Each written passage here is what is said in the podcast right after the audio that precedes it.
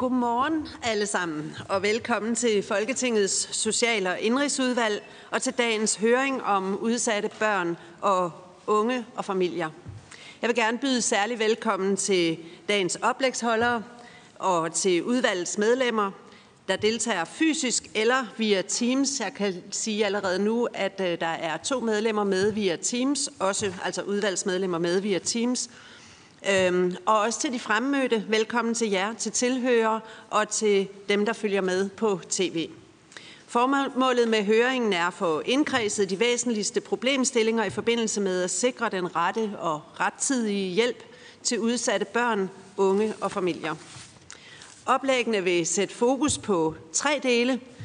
Det første bliver forebyggende tiltag for før en eventuel anbringelse, og det andet er forløbet under en anbringelse, og det tredje emne er forløbet efter en anbringelse og overgangen til eget hjem.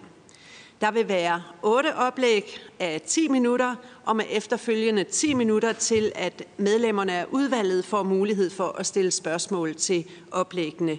Vi bliver presset på tid med så mange øh, oplæg på, men det er vigtigt at få samlet så meget viden som overhovedet muligt.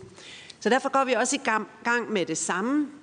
Dagens første oplæg er fra Helle Støve, som er formand for Børne- og Kulturforeningens børne- og familienetværk.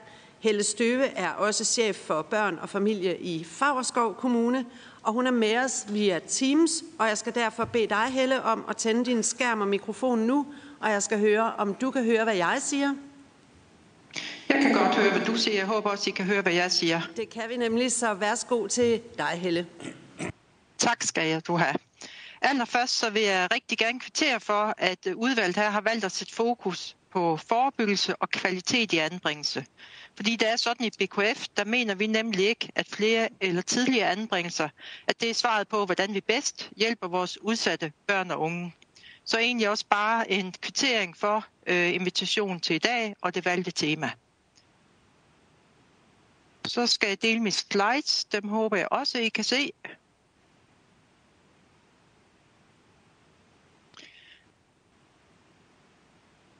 Først vil jeg bare lige fortælle, hvem Børnekulturchefforeningen er. Øh, som I kan se ud fra øh, den her første slide, så er vi egentlig ret godt repræsenteret i, i samtlige kommuner. Det første øh, tema, jeg vil fremhæve, vi har i alt øh, fem temaer, og det første, jeg vil fremhæve, det er, at vi mener, at der er brug for mere forskning og viden. Det gælder både i forhold til forebyggelse og anbringelse, men også i forhold til eventuelle nye lovregler, øh, som der vil blive en konsekvens øh, af det her emne. Det vi har behov for, det er, at vi har behov for mere viden om forskning på det udsatte børne- og ungeområde. Det gælder generelt. Og når jeg siger anbringelser her, så er det jo sådan, at vi ved faktisk ikke, om en anbringelse er en bedre løsning end en forebyggende indsats i hjemmet, som er tæt på skolen og som er tæt på barnets venner.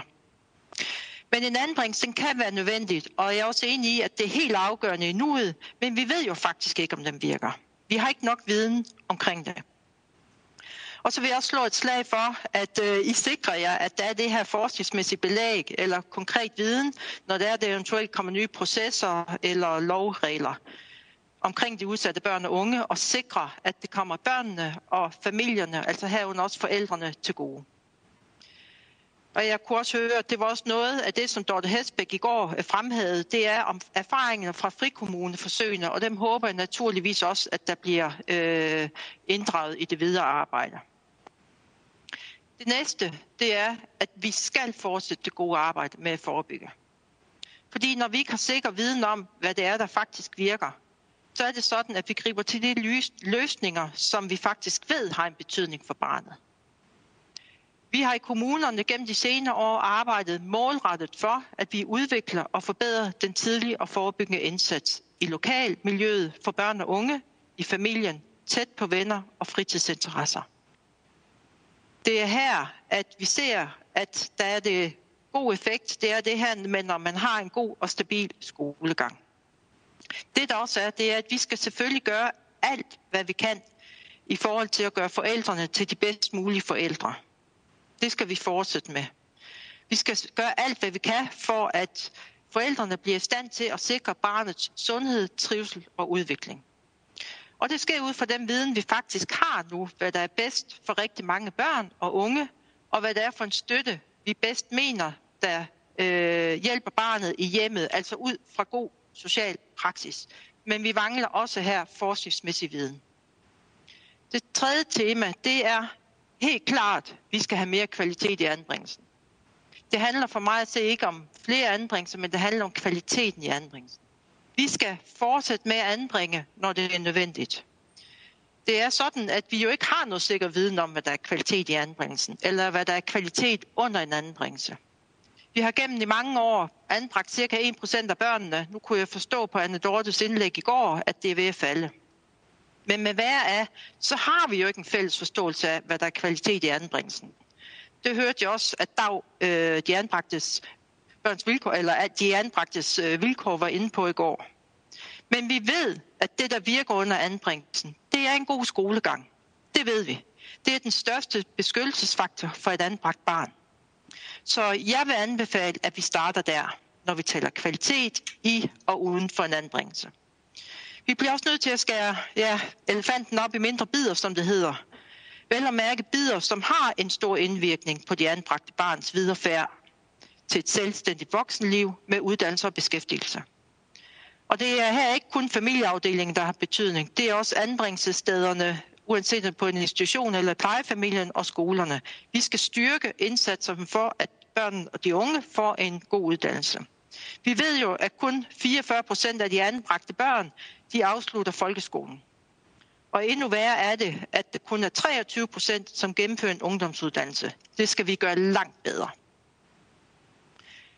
En anden ting, som vi også vil anbefale i forhold til kvalitet i anbringelse, det er det her med at sikre, at der er de rette kompetencer i plejefamilierne.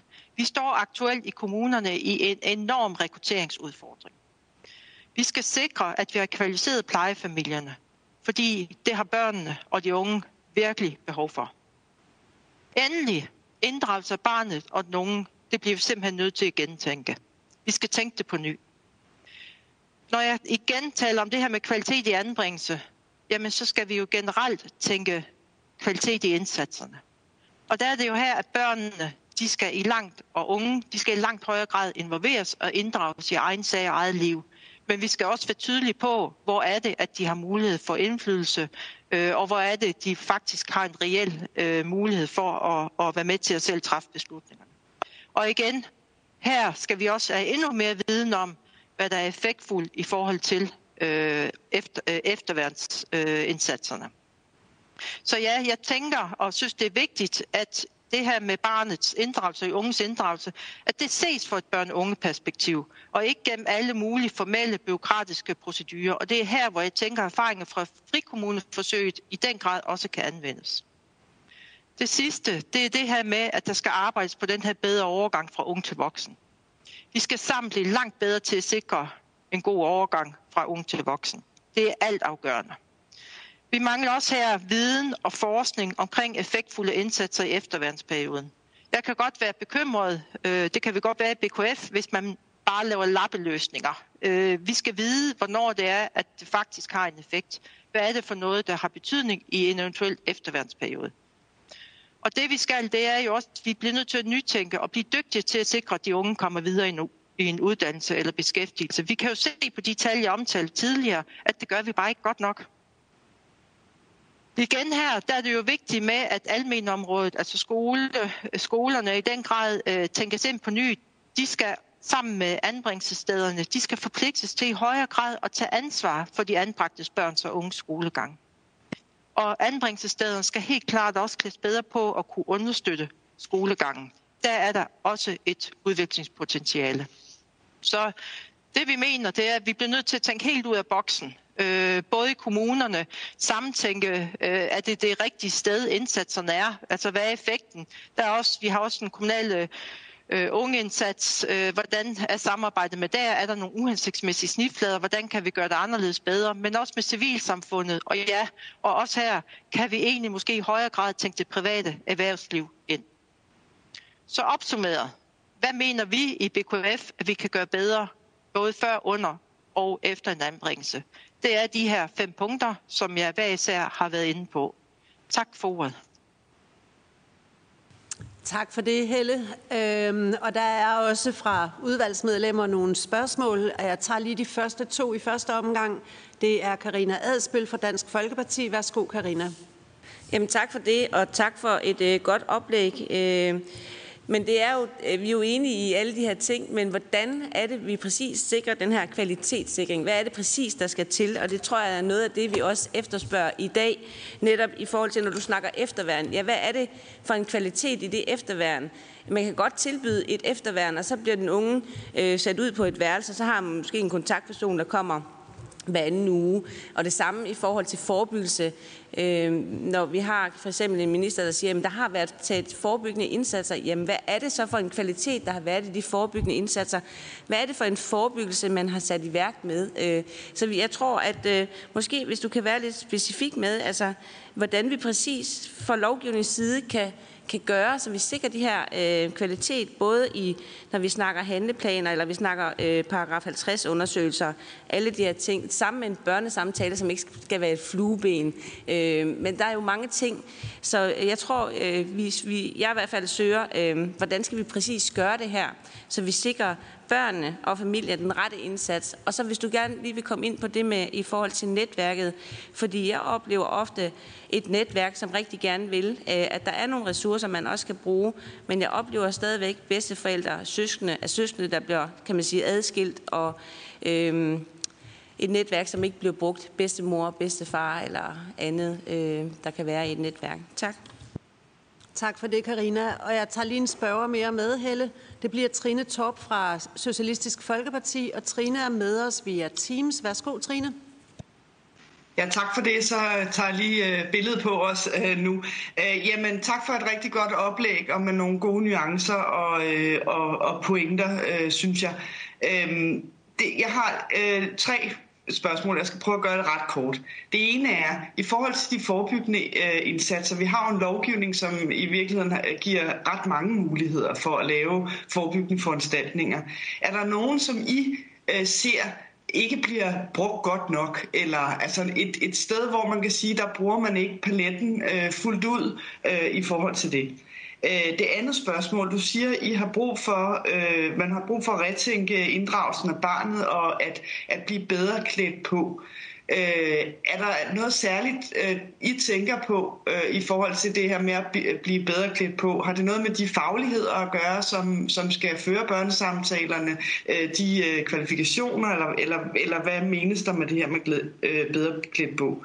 Og det sidste spørgsmål i forhold til efterværensperioden. Øh, øh, der taler vi jo typisk om den del, der ligger op til det 23. år, men, men de unge har jo typisk også brug for i virkeligheden noget positiv særbehandling længere ud i fremtiden. Har I nogle overvejelser på det her med, at man også godt som voksen menneske med en anbringelsesbaggrund kan have brug for, at man faktisk kan, kan få hjælp relativt hurtigt, fordi ens netværk og muligheder er mindre end andre unges? Tak for det, Trine. Øhm, Helle, jeg tror, du får lov til at svare på de to første indlæg her. Værsgo. Tak skal du have. Jamen, hvordan mere præcis? Det er et rigtig, rigtig godt første spørgsmål, fordi det er jo egentlig også det, jeg i mit oplæg prøver at dagsordensætte. Vi skal simpelthen have mere forskningsmæssig viden omkring det her. Fordi vi går alle sammen med synsninger. Vi skal vide, hvad der rent faktisk virker. Det skylder vi de her udsatte børn og unge. Så for at jeg kan svare på det, så skal vi have øh, sat mere spot på det her. Og kvalitet i de forebyggende indsatser, hvad er det? Igen et super, super godt spørgsmål. Vi laver jo alle sammen i vores kommuner forskellige øh, gode lovende social praksis, som vi selv kalder det øh, og hvad der er virkningsfuldt. Øh, det vi kan se i hvert fald i forhold til at kunne forebygge en anbringelse, der hvor man er intensiv inde i hjemmene, øh, øh, er fleksible i forhold til familiernes behov. Det kan være, at der er noget om morgenen, hvor man har behov for at få barnet ud af døren, hjælpe med at få nogle madpakker. Det kan være, at det er om eftermiddagen, hvor barnet kommer hjem og lige har behov for at få øh, noget struktur og aktiviteter igennem, øh, gennemført sammen med barnet det er virkningsfuldt også øh, frem for en anbringelse. Altså prøv at gøre det forældrene til de bedste forældre. Og så er det selvfølgelig også en hurtig indsats. Jo tidligere vi får øh, en, en melding fra skole, dagtilbud, øh, omverden om, at her er der nogle bekymringer for et barn, jo tidligere kan vi sætte ind, og jo tidligere kan vi afhjælpe familiens afgrænsede problemstilling, sådan så det ikke bliver mange problemstillinger, vi skal arbejde med samtidig. I forhold til det med netværket, det var I begge to inde på, øh, at I oplever ikke, at det bliver brugt. Øh, jeg vil sige, jeg synes faktisk, at vi gør rigtig, rigtig meget for at, at afdække netværket. Det er både, når der er en, en, en kan man så sige, intensiv forebyggende foranstaltning i gang, men også under en anbringelse. Og vi gør meget ud af, at netværket, det kan være bedsteforældre, det kan være den gode øh, træner fra, da man gik til håndbold, fodbold, at de skal være noget for den unge. Øh, at der skal være en relation, det gør vi rigtig, rigtig meget for at understøtte. Øh, men nogle gange må vi også bare sige, så er der altså også noget ved netværk, der ikke kan bruges. Øh, og det kan også nogle gange være svært. Øh, og derfor skal vi så bruge netværket til det, det kan bruges til. Så der er forskellige grader af, hvordan vi kan inddrage og bruge netværket. Det sidste øh, i forhold til, øh, hvordan kan I understøtte øh, omkring lovgivningen, hvad der giver mest virkning. Det er her, hvor jeg blandt andet også vil anbefale, at I kigger ind i frikommuneforsøgene. Fordi det viser jo faktisk, frem for at lave alle mulige byråkratiske øh, ting, som, som vi skal vinge af, tjekke af, faktisk det, der er en tæt kontakt, dialog med barnet, den unge, med familien, med forældrene, det styrker den oplevede kvalitet eller den oplevede effekt af det som hjælp, som familien får. Omkring, hvordan man kan blive klædt bedre på til børnesamtaler, så er jeg, øh, og vi i BKF er den mening, at, at det kræver noget særligt at være, øh, blive dygtige til at, at inddrage barnets øh, og den unges perspektiv. Og derfor er jeg ikke i tvivl om, at vi har behov for en eller anden form for efteruddannelse i det. Vi har jo rigtig, rigtig mange unge, øh, også dygtige socialrådgivere, men alligevel det kræver nogle særlige kompetencer faktisk at kunne sikre og inddrage barnet på den rette og den mest effektfulde øh, måde i forhold til øh, den indsats, man har behov for. Og efterværn, ja, i BKF mener vi altså, at det handler mere om en eller anden automatik, at så forlænger vi det bare til den 25. år, fordi så går man jo automatisk videre i den kommunale ungeindsats. Igen, forskningsmæssig viden. Vi bliver nødt til at vide, hvornår det virker.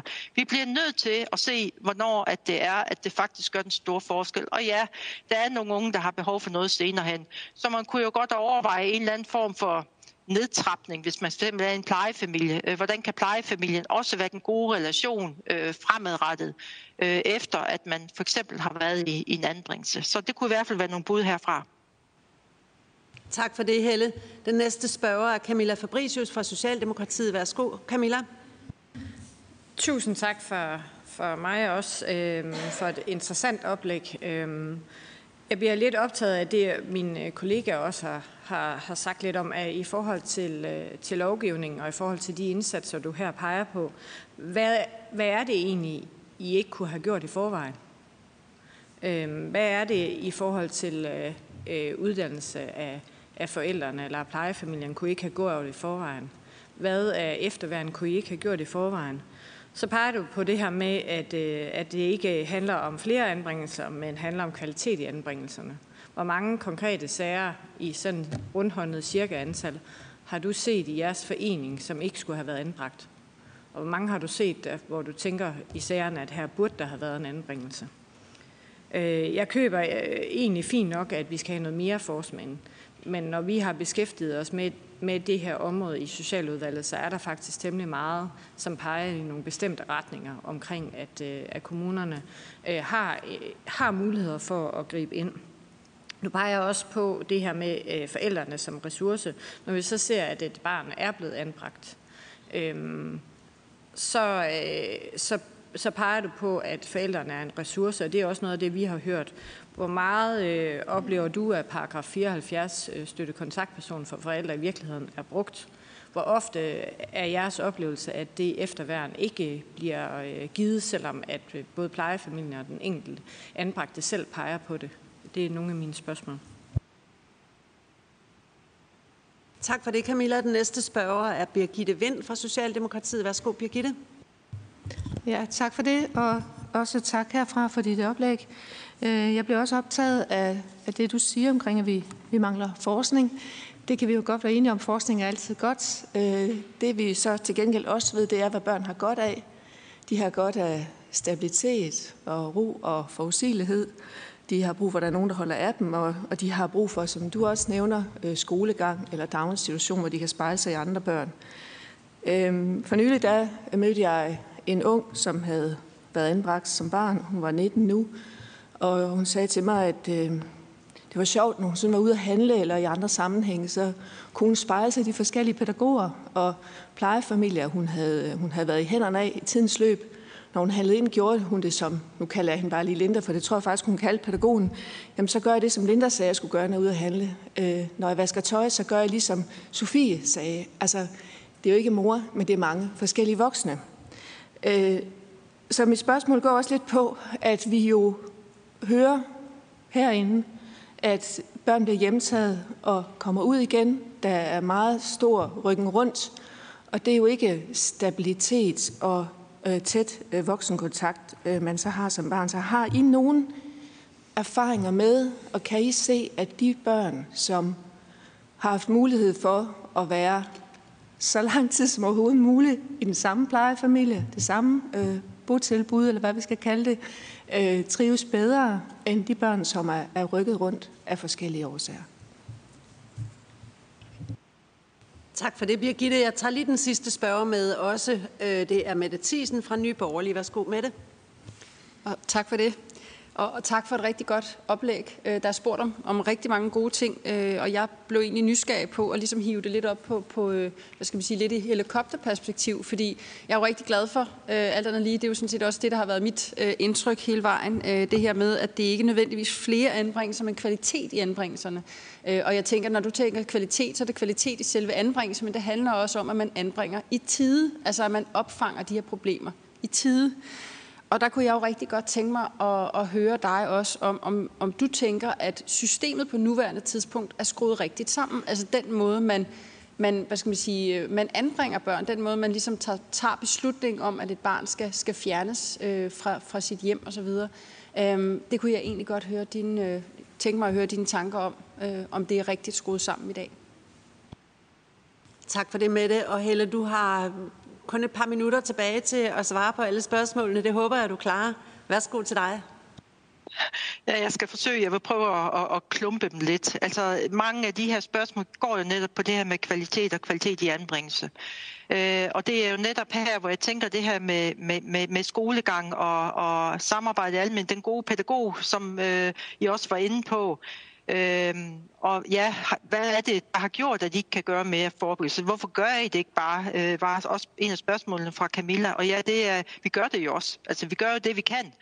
Øh, vi kan jo også se, at det er meget forskelligt i kommunerne, hvor meget der bliver brugt på forebyggelse. Altså, jeg tror, at den laveste øh, er omkring et par 20 procent, og den højeste er 58 procent. Så det er også bare for at sige, det er jo også øh, meget forskelligt, hvad man gør i de forskellige kommuner. Men vi gør jo, uanset hvilken kommune, så gør vi det jo ud fra det, som vi har erfaring med, der er det bedste. Der har den største effekt for barnet. Så det er jo den praksis, vi bliver nødt til at gå ud fra, fordi vi ikke har forskningsmæssig viden. Og i forhold til paragraf 54 støtteperson, det tilbyder vi altid. Det skal vi, og det gør vi. Øhm, og det her med i forhold til, øh, at børnene efterspørger stabilitet og kontinuitet, det er vi helt enige i. Det jeg bare har behov for at sige, det er jo også, at der er forskel på en anbringelse, om det skyldes sambrud, eller det skyldes, at der er behov for et skift i anbringelsesstedet. Vi anbringer altid så vidt muligt søsken sammen. Det er altid det, vi gør. Men nogle gange gør behovet bare, at, at det er forskelligt, hvad for en situation de enkelte børn er i, også når man er en familie. Og vi skal jo altid matche børnene, barnet, de unge, til det sted, hvor deres behov bedst dækkes. Så ja, det kan godt være, at der er nogen, der bliver anbragt et sted, og så viser sig, at barnets behov er ikke dækket der, så vi bliver nødt til at flytte barnet. Men det mener jeg, det er jo fordi, vi bedst muligt vil varetage barnets behov og give den nødvendige professionelle indsats, fordi det er forskelligt, om man kan anbringe sin plejefamilie, eller der er behov for et mere specialiseret døgntilbud. Og ikke mindst det sidste spørgsmål omkring det her med kvalitet øh, i anbringelser og ikke flere anbringelser. Jeg vil sige, vi anbringer, når vi skal anbringe. Og det vil sige, som lovgivningen er i dag, den følger vi, øh, at vi skal anbringe, når det er tydeligt, at barnets behov ikke længere kan dækkes øh, i familien. Så vi opfanger det også i tide. Det var alt for mig. Så er tiden vist gået. Tusind tak øh, for dit oplæg, Helle Støve, og tak fordi du vil være med på de her lidt særlige betingelser. Det fungerede rigtig godt herfra, så jeg håber også, at øh, det, det, var, godt. det var til for dig at være med i. Tusind tak til dig. Det var fint. Selv tak. Også god dag til jer. Så skal jeg sige velkommen til Birgitte Arndt Eriksson, fra, som er vicedirektør i Justitia. Værsgo til dig, Birgitte. Øh, mit oplæg det handler om øh, retssikkerhed øh, i de her sager på udsatteområdet for børn og familier. Og det gør det, fordi selvfølgelig er det meget, meget vigtigt, at vi taler om kvalitet i sagsbehandlingen og kvalitet øh, i de tilbud, som bliver givet til børnene og øh, familierne. Men det er efter min opfattelse lige så fundamentalt, at processerne er omgået med den højst tænkelige øh, retssikkerhed. Fordi det her er nogle af de mest indgribende afgørelser, man overhovedet kan blive udsat for øh, som borger i Danmark. Og øh, reglerne er samtidig også nogle retssikkerhedsgarantier, der skal sikre, at øh, sagerne bliver behandlet korrekt, og at øh, man griber ind rettidigt, og at alt kan dokumenteres bagefter. Det betyder ikke, at retssikkerhed er det vigtigste. Det er ikke sådan, det kun er det, vi skal måle på. Jeg mener bare, det følges ad, og man skal måle på det begge dele. Øh, den første slide, jeg har taget med her, det er egentlig for at vise, øh, hvordan det ser ud med anbringelserne.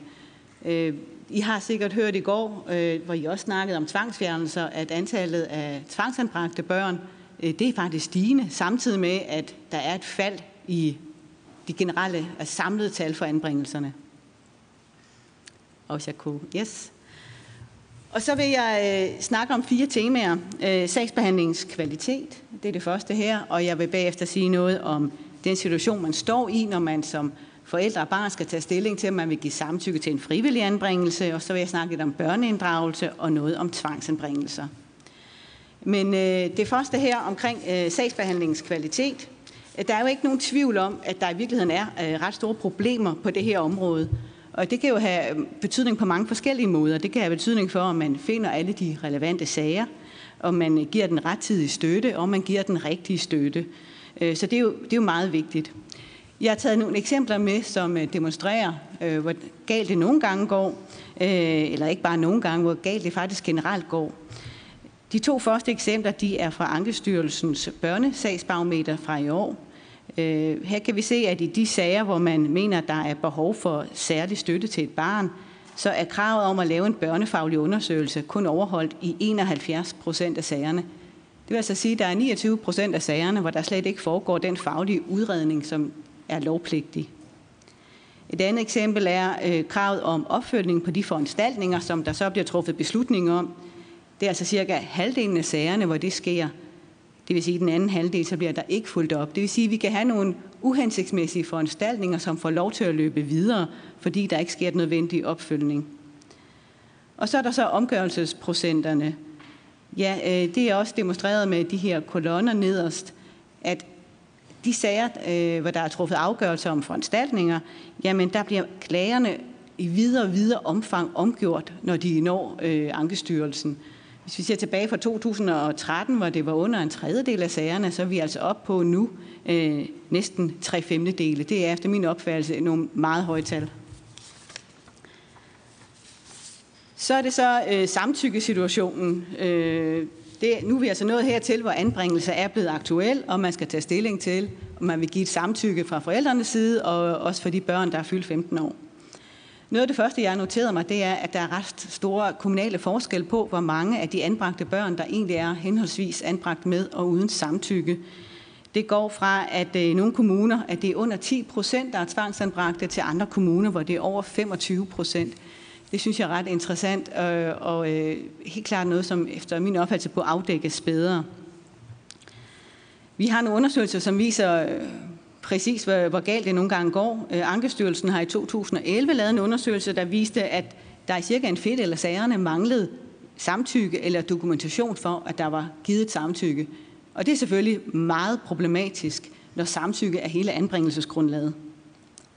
Borgerrådgiveren i København har også øh, i 17 lavet en øh, undersøgelse af anbringelsesagerne i den kommune, som viste, at 50 ud af 70 forældre ikke var blevet vejledt om konsekvenserne af at give samtykke eller ikke at give samtykke. Og det er et øh, virkelig stort problem, for det betyder, at der er forældre, der nærmest i blinde øh, giver deres samtykke. I forbindelse med den analyse, som jeg lavede i øh, 2018 i, om retssikkerhed i anbringelsessagerne, så viste det sig også, at der er rigtig mange forældre, der i den her situation føler sig misvejledt og presset til at give et samtykke, som der reelt ikke er opbakning til.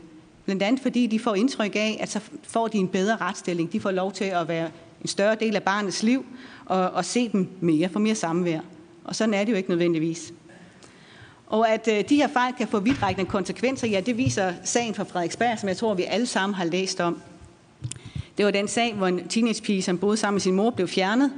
Øh, det blev behandlet som en øh, frivillig anbringelse, men problemet var, at det var reelt en tvangsanbringelse. Der var slet ikke givet samtykke, hverken fra øh, barnet eller, eller den voksne side.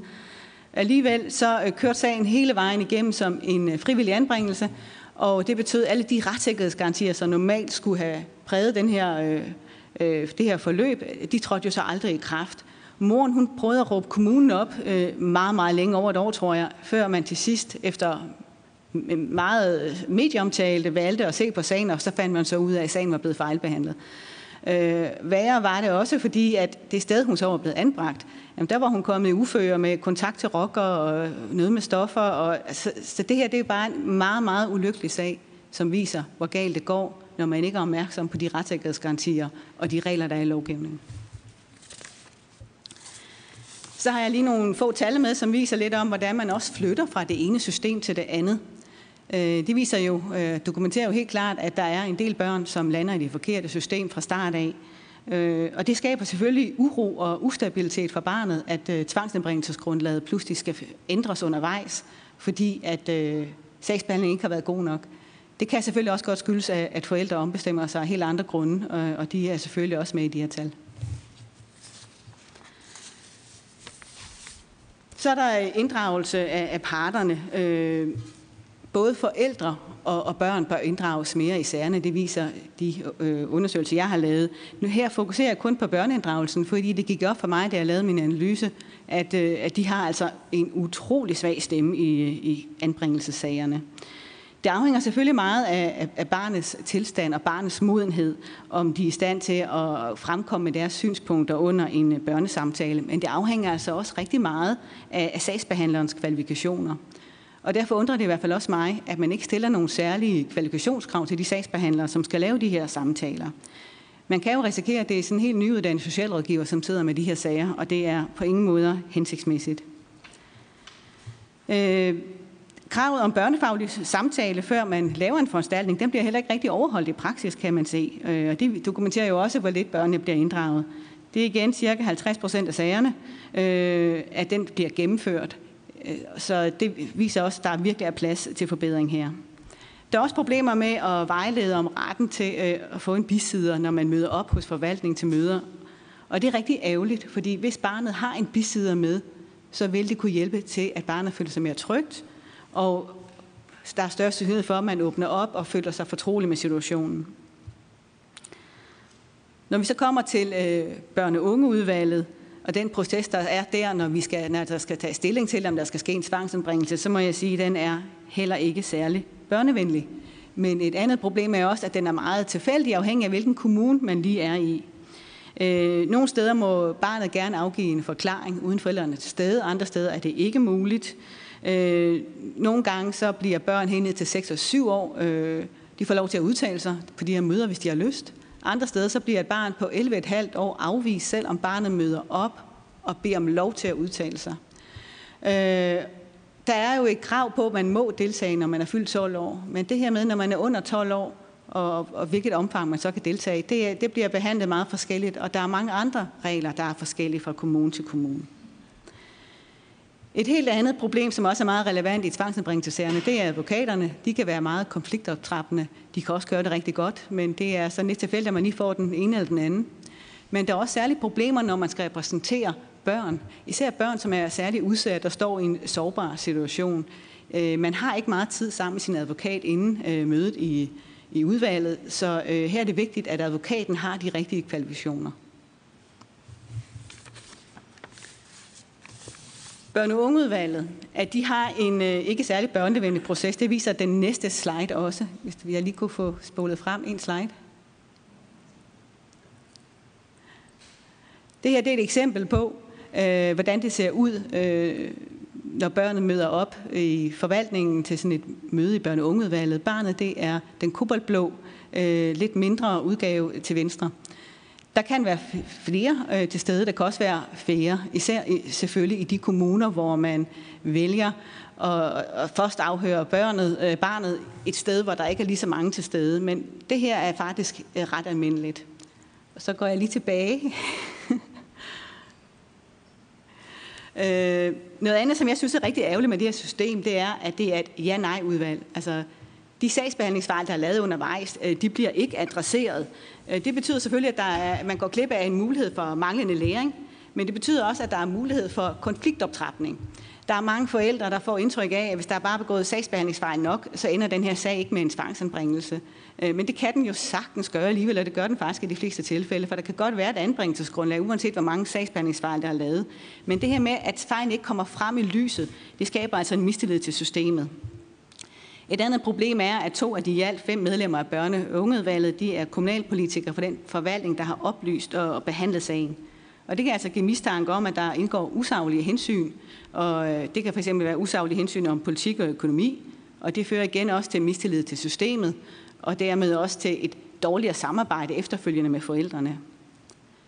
Akutafgørelserne, som formand træffer, det er altså en kommunalpolitiker her, øh, det er tit på et meget mindre oplyst grundlag, øh, og under stort pres, for det hele skal gå meget hurtigt. Her viser min analyse, at forvaltningens øh, indstilling i høj grad øh, får øh, meget, meget stor betydning. Og vi kan også se, når der er klager, eller når de kommer til Ankestyrelsen, de her sager, at så er det cirka halvdelen, der bliver omgjort. Det vil sige, at her kunne man lige så godt bruge en terning. Øh, lige så siger vi ja, og ulige så siger vi nej. Og vi skal lige en gang frem. Øh, noget af det, som øh, jeg vil anbefale, det er, at vi har større fokus på fejl, og især feedback om fejl, så man kan lære af dem. Øh, som jeg nævnte indledningsvis, så er de processuelle regler, altså retssikkerhedsgarantierne, der skal sikre, øh, at, at alle sager bliver behandlet lige og korrekt på tværs af kommuner og på tværs af, hvilken sagsbehandler man har fået tilkendt. Der bør også være større fokus på at sikre børnene en stærk stemme i processen. Det forudsætter jo øh, langt mere inddragelse, men det stiller også særlige krav til alle de voksne, der er i systemet. Og derfor så mener jeg også, at der er brug for mere uddannelse og krav om mere øh, erfaring. Og så øh, synes jeg, der skal være større fokus på at sikre øh, de børnevenlige processer. Det nytter ikke noget, at man har en masse rettigheder som barn øh, i, på papiret, hvis øh, processen ikke er lavet mere børnevenlig, så man også reelt kan bruge dem. Og så har jeg til sidst ganske kort om tvangsanbringelsessystemet. Der er ingen tvivl om, at det nuværende system skal forbedres. Retssikkerheden er simpelthen for ringe. Øh, jeg har, øh, der er blevet uddelt et schema, ved jeg, som øh, faktisk ramser alle de anbefalinger op, og man bør i hvert fald overveje et helt nyt system, og det fremgår også af skemaet. Tak for det, Birgitte. Du skal lige slukke din mikrofon. Vi vil rigtig gerne have mulighed for os at stille spørgsmål, og der er nemlig allerede nogen indskrevet, så du får ordet igen. Den første, der har bedt om ordet, det er Karina Adspil fra Dansk Folkeparti. Værsgo, Karina. Jamen, øh, tak for et øh, spændende oplæg, og også øh, for rapporten, du, lavede i 2018. Det er jo meget interessant. Jeg kunne godt tænke dig at, at spørge omkring øh, det, vi ofte får at vide, jo, øh, når der sker de her fejl, det er, at lovgivningen er kompleks. Øh, det er derfor, at de her fejl de sker. Øh, så derfor vil jeg godt spørge i forhold til, hvor er det præcis, vi skal ændre lovgivningen. Øh, så siger du i forhold til, du er inde på retssikkerhedsgarantierne. Der vil jeg lige høre i forhold til retssikkerhedsgarantierne, er de bedre med din vurdering ved en tvangsanbringelse end ved en frivillig anbringelse? Øh, børne- og ungeudvalget, jeg er også i tvivl om, om de er de rette, kan man sige, til at sidde der. Og, og så er det spørgsmålet hvad skal vi sætte i stedet for øh, børne- og ungeudvalget? At, øh, jeg ved godt, i rapporten, der nævner I familieretshuset, men jeg tænker lige, lige i øjeblikket, at det er nok ikke en rigtig god idé at, at satse på dem. Øh, men altså, hvad kan vi sætte i stedet for? Øh, så siger du, at halvdelen bliver omgjort i Ankestyrelsen. Nu har vi jo også haft en minister i samråd øh, rigtig mange gange omkring det her område. Og jeg har en opfattelse af, at det vi får at vide, det er, at, man, at de, de her sager de bliver statsfæstet. Der er ikke... Øh, altså, så lige sætte nogle ord på det. Og så var det det sidste, jeg vil spørge om. Øh, jeg har så mange spørgsmål. Det er et område, der interesserer mig rigtig meget. Det sidste, jeg vil spørge om, det er i forhold til rent lovgivningsmæssigt. Kan du nævne altså, altså helt præcis på den korte bane, hvad man allerede kan gøre nu? Nu har vi ikke alle de forskning, der bliver efterlyst. Men hvad, altså, vi kan jo godt gøre noget lovgivningsmæssigt allerede nu på den korte bane for at sikre retssikkerheden, i, i hvert fald i sagerne. Tak. Tak for det, Karina. Og udvalgsmedlemmerne må også gerne prøve at stille nogle lidt kortere spørgsmål, fordi at vi har nemlig ikke ret meget tid tilbage her øh, til det her oplæg. Så Mette Thiesen, Nye Borgerlige, værsgo. Og jeg skal nok gøre, forsøge at gøre det rigtig kort. Nu fik jeg jo nemlig ikke rigtig svar på mit spørgsmål øh, ved den tidligere oplægsholder med hensyn til det her system. Og jeg blev egentlig øh, helt glad, da du egentlig sluttede af med at sige, at det kunne være, at man skulle kigge på at lave systemet helt om. Og der synes jeg, det kunne være rigtig interessant. Karina har nævnt øh, det her med familieretshuset, som måske ikke er den bedste idé. Men hvordan kunne man lave det om? Fordi jeg synes også, det skriger lidt til himlen. Altså for eksempel det her med, øh, med at der sidder to kommunalbestyrelsesmedlemmer øh, i, i, og tager, hvad skal man sige, tager stilling til sådan nogle meget, meget, meget øh, alvorlige sager. Så øh, både det her med at få genoprettet retssikkerheden, få lært af de fejl, der bliver, bliver gjort, og så generelt set, øh, hvordan skal vi skrue systemet sammen, så vi undgår øh, det, som vi ser nu. Tak for det, Mette. Jeg tager lige en spørger mere med. Det er Brigitte Klinskov Jerkel fra Konservativ Folkeparti, og Brigitte, hun er med os på Teams. Værsgo, Brigitte. Ja, tak. Og tak for et rigtig godt øh, oplæg. Jamen, øh, det er egentlig lidt i samme øh, boldgade, det her med øh, den manglende retssikkerhed, og så den her udfordring med, at der er så stor øh, personale øh, omsætning øh, i kommunerne, der sidder med de her øh, børnesager, og mange af dem, der, der sidder med dem, er øh, forholdsvis nyuddannede. Øh, kunne du komme med, med et bud på, hvad der ligesom skal gøres i forhold til at sikre øh, en bedre retssikkerhed i forhold til viden og erfaring og sådan noget, når vi nu ved, at der er så stor udskiftning og, og, og mange øh, nyuddannede, der sidder med det. Og det andet var også det her med børne- og ungeudvalget.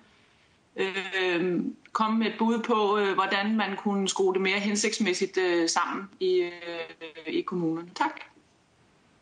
Tak for det, Brigitte. Og så får Birgitte mulighed for lige at svare på spørgsmålene, og der er bare lige tre minutter tilbage. Værsgo.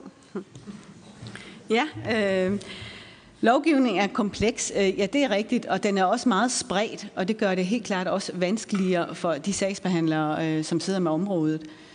Jeg har løbet nogle anbefalinger i analysen om, at man skal have flere af de ting, som er i de underliggende øh, administrative forskrifter ind i lovgivningen, for at gøre lovgivningen mere klar. Øh, vi er faktisk ved at se på selv, hvordan helt præcist det kan gøres, øh, og det er et lidt stort spørgsmål, som jeg ikke kan nå her. Retssikkerhedsgarantierne, ja, altså der er jo ikke rigtig nogen retssikkerhedsgarantier, når vi snakker om frivillige anbringelser, og det er jo derfor, det er så vigtigt, at man får sagerne placeret det rigtige sted fra start af. Til gengæld er der en masse gode retssikkerhedsgarantier i tvangsanbringelsessystemet. Problemet er bare, at der ikke er nogen, der før har undersøgt, om de nu også virker i praksis. Og der viser min undersøgelse jo desværre, at der er en del af dem, som ikke virker og som skal forbedres. I stedet for øh, børne- og ungeudvalget, jeg peger på to løsninger, og det er rigtigt, jeg peger jo på øh, det familieretlige system. Øh, det var inden det var blevet etableret, og jeg vil sige, at tanken bag det familieretlige system er faktisk fantastisk, også fordi, at man vil drage omsorg og barnets tvivl undervejs. Jeg ved godt, det ikke lige går så godt med, med det endnu. Øh, derfor tænker jeg også, at min sekundære anbefaling i øjeblikket måske er mere relevant, nemlig at det bliver et uafhængigt nævn, enten regionale nævn eller landsdækkende nævn, som tager sagerne. Øh, det vil skabe uafhængighed. Det vil betyde, at nævnet kunne sidde og holde øje med sagsbehandlingskvalitet og give feedback til forvaltningerne. Og det vil betyde, at, øh, at man ikke skal have de her to kasketter på hele tiden. Og der er også kommuner, som har meget lidt erfaring, fordi nogle kommuner, det er København, de har over 200 sager om året. Andre kommuner har måske mellem 0 og 4. Øh, så derfor vil det også kunne udligne den, øh, den, den manglende erfaring, som nogle kommuner sidder med, og nogle børne- og ungeudvalg sidder med omgørelserne, der bliver næsten ikke omgjort nogen ordinære sager om tvangsanbringelser. Men når vi snakker om akutafgørelserne, dem der skal træffes med det samme, dem som formand for børne- og ungeudvalget træffer, så er det cirka 50 procent. Så det er den forskel.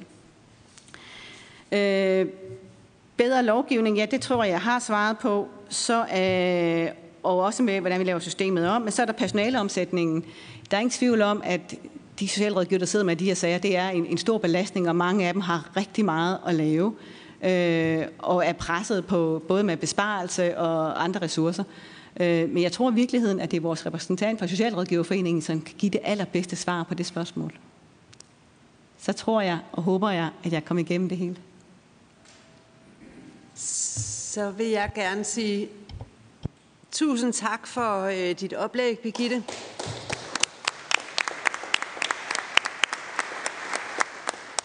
Og beklager den stramme tidsplan, men sådan er det, når vi gerne vil høre mange kloge mennesker på én gang. Vi iler videre til vores næste oplæg, som øh, holdes af Ivor Hægt, som er forstander på familiecentret Vibegård. Der er et dag- og døgntilbud for familier. Så værsgo til dig, Ivor. Ja, tusind tak for invitationen. Øhm, jeg er uddannet psykolog, og øh, jeg er også uddannet kropsterapeut, øh, og samtidig har jeg også en øh, øh, gestalt, eller en øh, chok og traume, jeg skal lige vende mig til det her, øh, uddannelse. Jeg gør opmærksom på dette, fordi at jeg arbejder ude i feltet med familier, øh, og at øh, jeg synes, det er enormt vigtigt, at os, der arbejder med familierne, med anbringelser, at vi er ordentligt uddannet. Øh, jeg er som sagt forstander for familiecenteret Vibigård. Jeg startede det for 34 år siden, sammen med min kone Åse.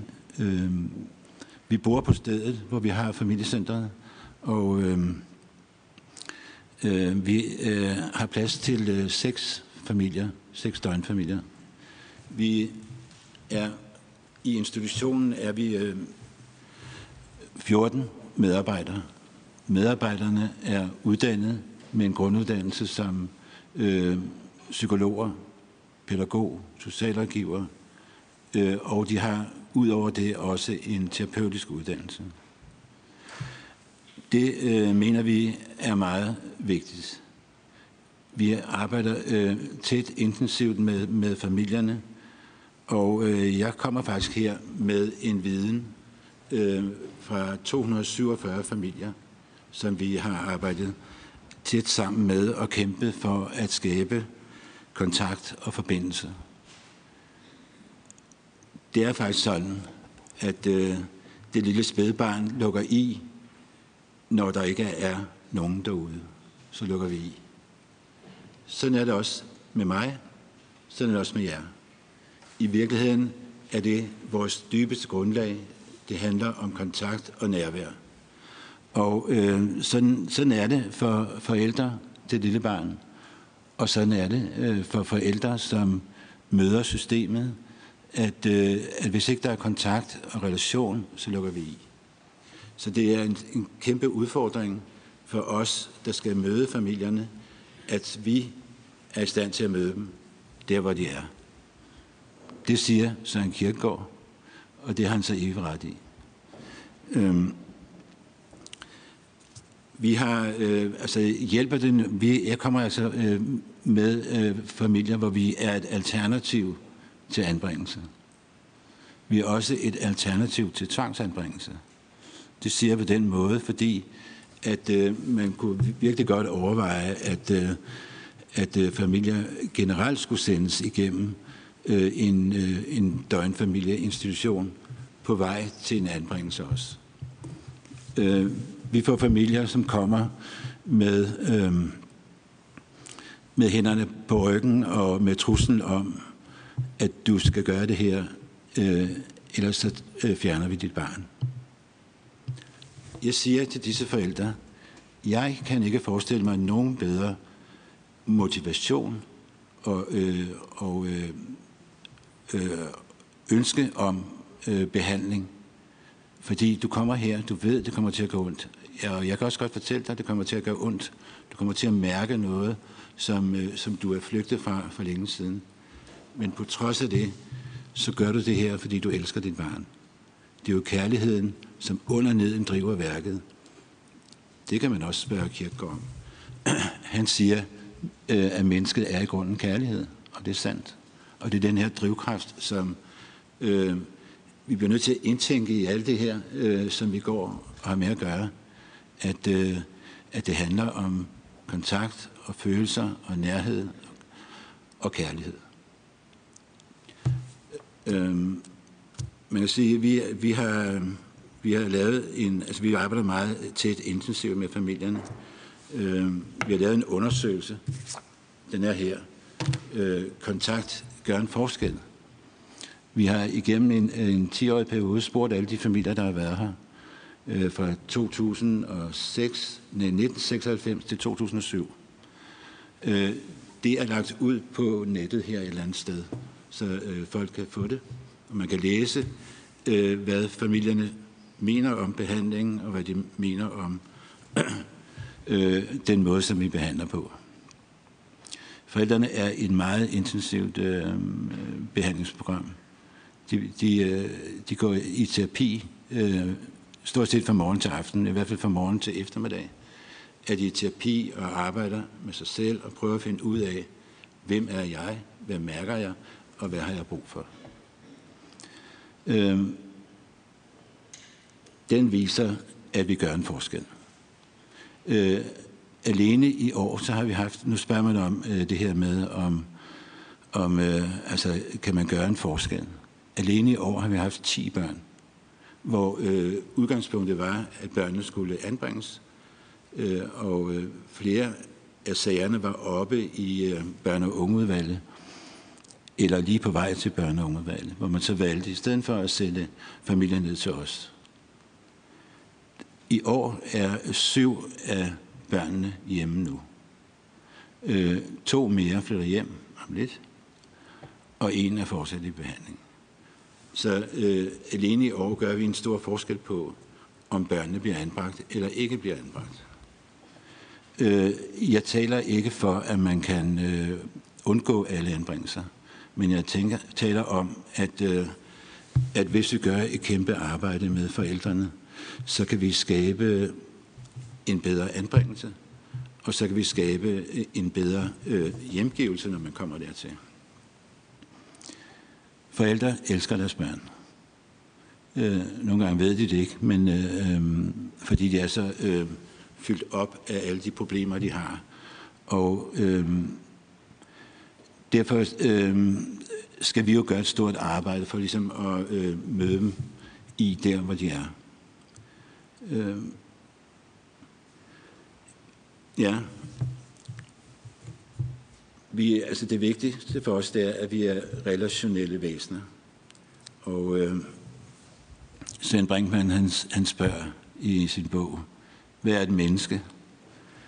Øh, det, det er et stort spørgsmål, men, men jeg svarer, en menneske er et sanseligt, følsomt og relationelt væsen. Det er sådan, vi kommer til verden, og som øh, vi er optaget, eller dybt afhængige af de relationer, som vi kommer ind i. Det er vores grund, det er vores grundvold, at, det, at vi bliver født øh, som sanselige væsener, øh, hvis det altså ikke er, er gået galt i øh, fostertilværelsen.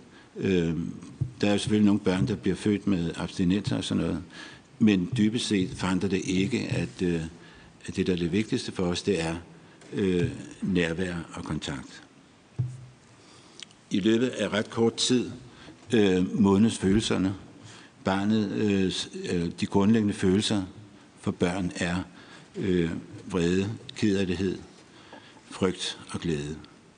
Disse følelser, dem kan man øh, registrere i børnene, øh, og, øh, og de modnes i cirka 3 måneders alderen. Og dem bruger børnene til at tale med deres mor og deres forældre med. Det er kommunikationen for at opnå den her nærhed og kontakt, som er det vigtigste for os. Øh, ro, renlighed og regelmæssighed, det er én ting, men, men øh, med abeforsøg kan man også se, at aberne foretrækker øh, den, øh, den øh, altså, øh, øh hvad hedder det, lammemoren i stedet for øh, madmoren. Så, så de der praktiske ting, som, som meget går ud på, og som plejefamilier helt bestemt er bedre til end, end mange af de her familier. Øhm, det, er, det er ikke det, som børnene er øh, foretrækker, eller det, der det er nødvendigt for dem for at komme videre i livet. Øh, jeg har skrevet her, at vi kommer til verden med et saligt, sanseligt smil, iført sejrskjorte, parat til at møde verden. Det er sådan, det er sådan vi går ind i verden, og at øh, uanset hvor kloge vi er her og sidder alt muligt andet, så nedenunder det hele, så er vi øh, nervøse, følsomme individer, øh, som vi bruger rigtig meget tid på at undgå og mærke. Jeg kan godt mærke, at jeg er lidt følsom lige nu. Øh, men men øh, ellers, ellers tager vi os sammen og er voksne og alt muligt. Øh, jeg øh, har igennem det der arbejde med øh, familierne opdagede, at der er noget, der hedder en psykologisk arv. Altså en ting er den sociale arv. Øh, den, er, den er virksom, øh, kan man sige, og at øh, den er måske ikke så tydelig i det danske samfund, men den er der. Øh, men der er også en psykologisk arv. En, en arv, der går fra forældrene til børnene. Til for eksempel fra, fra øh, moren, som har svært ved at være ked af det. Øh, et minut står der, så, ja, så skal jeg i hvert fald lige sige, at den her psykologiske arv, den, den, øh, den udtrykker, at vi øh, behandler vores yderbørn på samme måde, som vi behandler vores indre børn. Vi behandler vores børn på samme måde, som vi selv er blevet behandlet. Og at det kan, øh, vi kan ikke forandre forældrene ved at sige, at du skal gøre sådan her. Vi skal lære dem at behandle deres indre barn på en anden måde. Fordi kun igennem den måde, som vi behandler os selv på, kan vi forandre det. Jeg kan huske med min søn, der kan jeg så slutte af med, at, øh, at han, øh, at jeg sagde til ham, han var ked af det, så sagde jeg til ham, vel hvad, det er, det er godt, du er ked af det. Så kiggede han på mig, og så sagde han, hvorfor er du det så ikke? Det måtte jeg så gøre noget ved. Og det har taget mange år. Tak.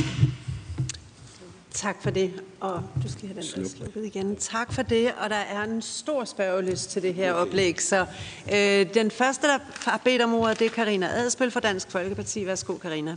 Tak, og nu skal jeg gøre det kort. Øh, kan man sige på den måde, at I udvikler øh, forældrenes øh, forældrekompetence? Øh, og øh, hvad er det helt præcis, I gør? Altså, øh, for ligesom også at, at udvikle dem. Altså, nu ved jeg godt, at øh, det du siger i forhold til, at de skal finde deres indre barn og, og de ting. Men måske lige sætte nogle ord på det, øh, og så lige et spørgsmål om, om I anvender Martimeo-metode, øh, altså laver I filmer i, i, øh, i, kan man sige, forældre og børn sammen. Øh, det var det. Tak. Tak for det, Karina. Det var for billedet kort.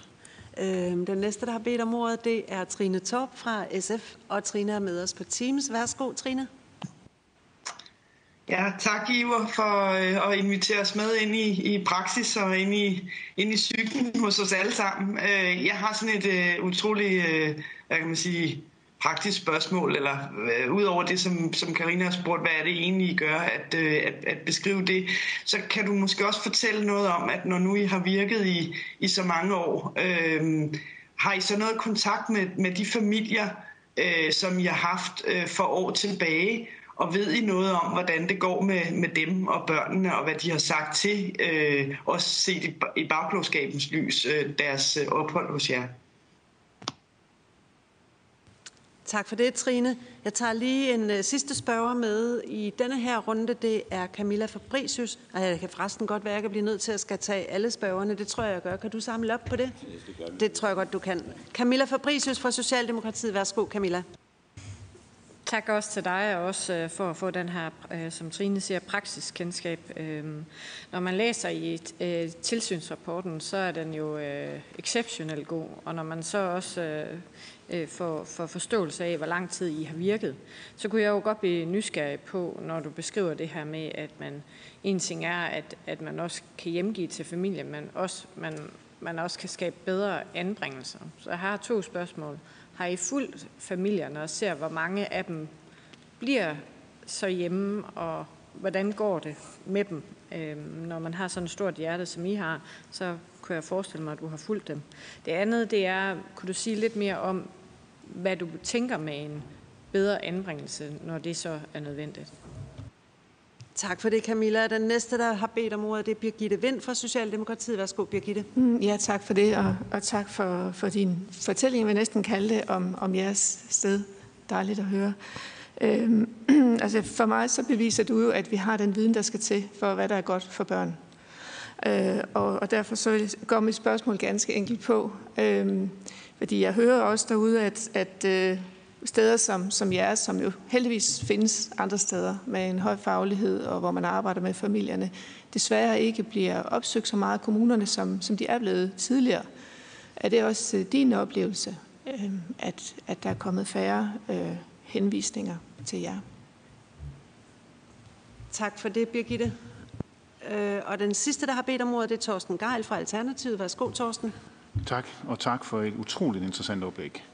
Øh, noget af det, jeg blev ekstra mærke i, det var at, at sige til, hvis jeg forstod det forkert, at, at, at I har haft 10 børn i år, hvor over halvdelen er kommet tilbage til deres familier. Øh, og flere er på vej. Øh, det finder jeg utrolig interessant. Det er svært at generalisere på, men jeg vil bare lige høre dig. Tyder det ikke, skal jeg forstå det sådan, at der er en chance for, at vi måske i virkeligheden kunne undgå nogle anbringelser? Altså samle op på familierne i stedet for, måske endda få færre anbringelser, både ud fra det til, eksempel, du kom med her, men også i forhold til din lange erfaring inden for området. Tak for det, Torsten. Og så har Ivar lige fire minutter mere til at svare på alle de her spørgsmål. Værsgo til dig, Ivar. Okay, tak for det. Øhm, forældrekompetencer, øh, det bliver vi jo bedt om at lave. Øhm, og øh, vi, når en familie kommer til os, så starter vi med at behandle dem. Øh, vi skal ikke først øh, undersøge dem, vi starter behandlingen. De går med i behandlingen fra starten af. Og det betyder, at de øh, forældrekompetenceundersøgelser, som vi laver, også indeholder muligheden for forandring, muligheden for, øh, at øh, familien kan ændre sig. Øh, så det bliver ikke bare et øjebliksbillede, men det bliver også en, et billede af, hvad forældrene formår at ændre på. Øh, vi bruger ikke Martha Meo. Øhm, vi arbejder øh, ud fra en eksistentialistisk øh, grundfilosofi, og, øh, og så med øh, de der kompetencer, som vi har. Øh, ja, det står beskrevet et sted. Øh, jeg holder fast i, at vi er en holdningsstyret institution. På den måde, at øh, det er vigtigt, at medarbejderne dels skal redegøre for holdningen, og at øh, vi er enige om den holdning, vi har. Man kan godt komme og forsøge at øh, foreslå øh, for eksempel kognitiv adfærdsterapi, men altså så får man et problem med at overbevise resten om, at det er den måde, vi skal arbejde på.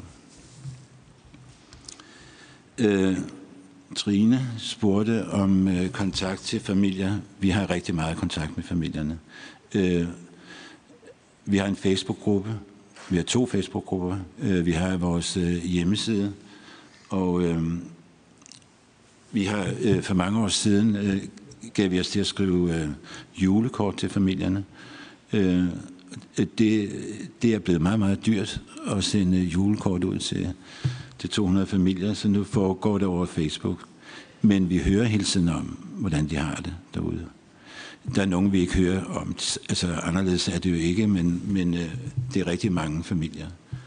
Og for en måned siden, så kom vores øh, første mor, Linda, øh, som jo kom i 1986 øh, med sine venner, fordi hun gerne ville vise, vi vi går frem om her her boede hun sammen med Jesper, hendes søn. Så jo, vi har rigtig meget kontakt med dem, og øh, øh, jeg tror, det er fordi, at øh, altså, man kan godt sige det sådan, at, at øh, forældrene har fået en ny barndom hos os. At, øh, at deres eget indre barn har fået lov til at komme frem i verden. Øhm. Ja, altså så vi følger øh, familierne øh, så godt vi kan. Vi kunne godt tænke os, øh, at øh, nogen øh, øh, ville ofre en undersøgelse. Altså vi har selv foranstaltet den her undersøgelse her, øh, men jeg kunne godt, vi vil gerne stille os til rådighed. Vi vil også gerne stille os til rådighed for, hvis folk vil ned og se, hvad vi laver, øh, så er I velkommen.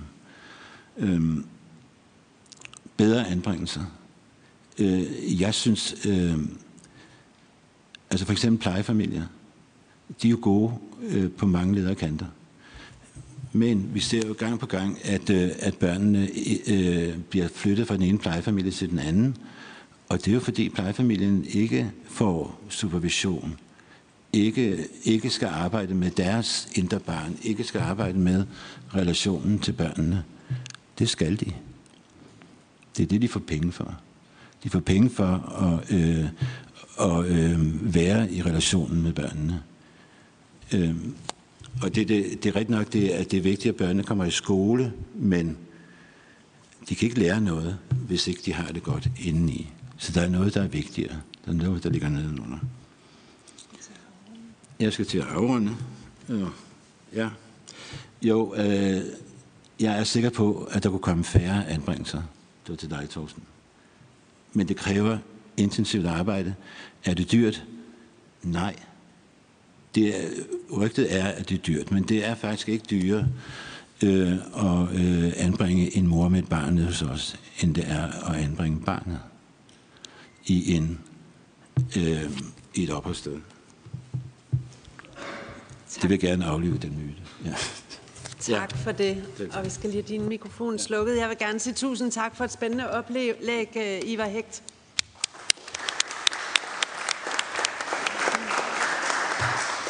Og jeg beklager igen den pressede tid, men det er betingelsen, når vi gerne vil blive så kloge på så kort tid, som øh, vi har til rådighed. Vores næste oplægsholder er Ditte Brøndum, som er næstformand i Dansk Socialrådgiver. Jeg vil gerne give til dig. Værsgo, Ditte. Tak for det. Og der skulle komme et lille PowerPoint-oplæg på. Men øh, jeg kan jo begynde at snakke i mellemtiden. Øh, jeg vil gerne sige mange tak for invitationen til den her høring. Øh, vi synes, det er en rigtig vigtig dagsorden, og øh, den er jo særlig vigtig i den her tid, når der snart kommer noget spændende fra regeringen om barnet først. Øh, og så vil jeg gerne starte med at sige, at for, for mig og for socialrådgiverne, øh, der arbejder på området, øh, så er børnene øh, først. Og øh, mine medlemmer går på arbejde hver dag Øh, fordi de ønsker at gøre en forskel for børn, unge og familier, øh, der har brug for hjælp. Det er fordi livet kan være svært, fordi de har sociale udfordringer, fordi de har funktionsnedsættelser, øh, der betyder, at de skal kompenseres i hverdagen. Og vi er enige i, at der kan og skal gøres noget for, at børn og unge får en stærkere stemme i indsatsen. Det skal være nemmere for adgang til hjælp i børnehøjde og på unge præmisser. Det skal være Øh, sådan at børn og unge får oplevelsen af, at hjælpen er til dem og på deres betingelser. At de bliver hørt og inddraget i højere grad, end det sker i dag.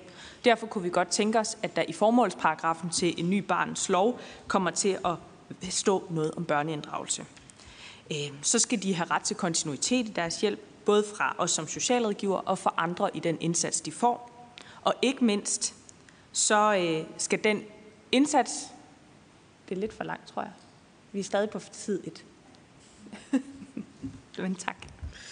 Øhm, så vi sætter altså, eller ikke mindst, så skal den indsats, de får, altså gøre en forskel. Vi skal simpelthen måle på, om det hjælper det, der sker for dem.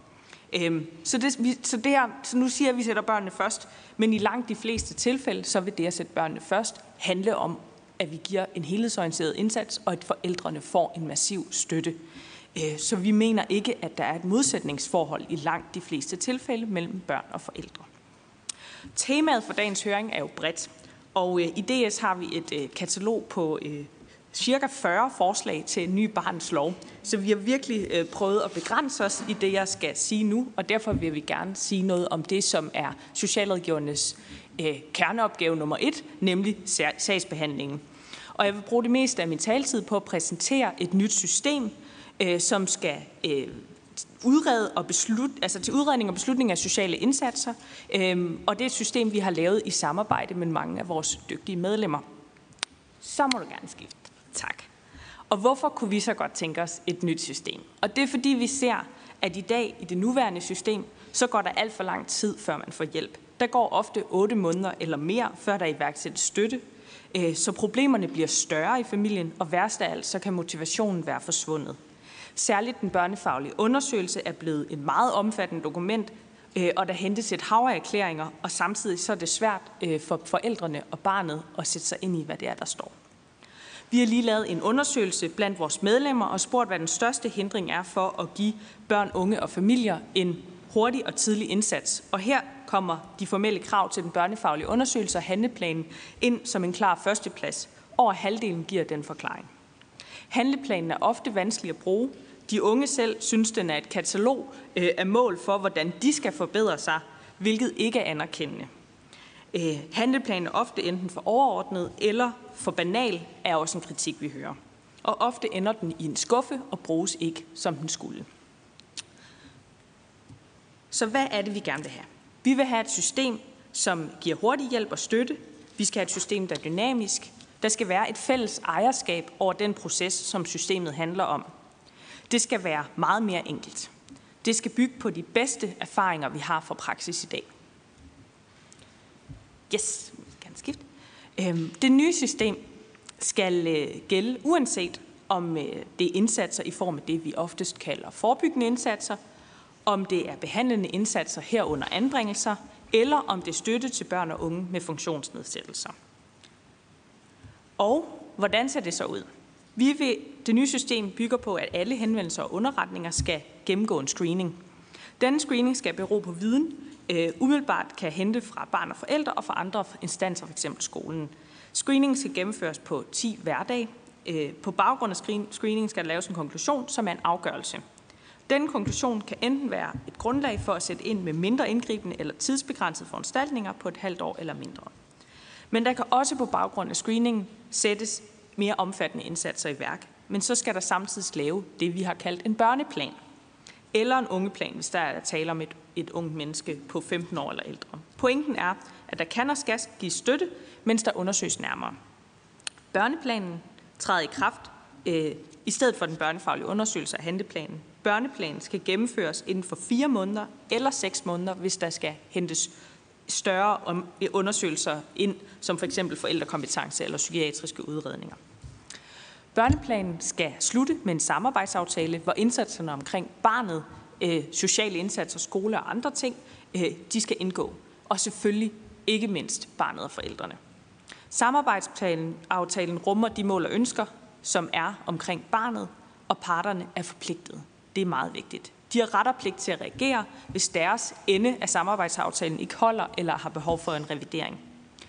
Øh, så det skal sikre sammenhængen i indsatsen, det skal sikre ejerskab og sikre en forpligtelse til at opnå de virkninger af støtte, som giver mening for barnet.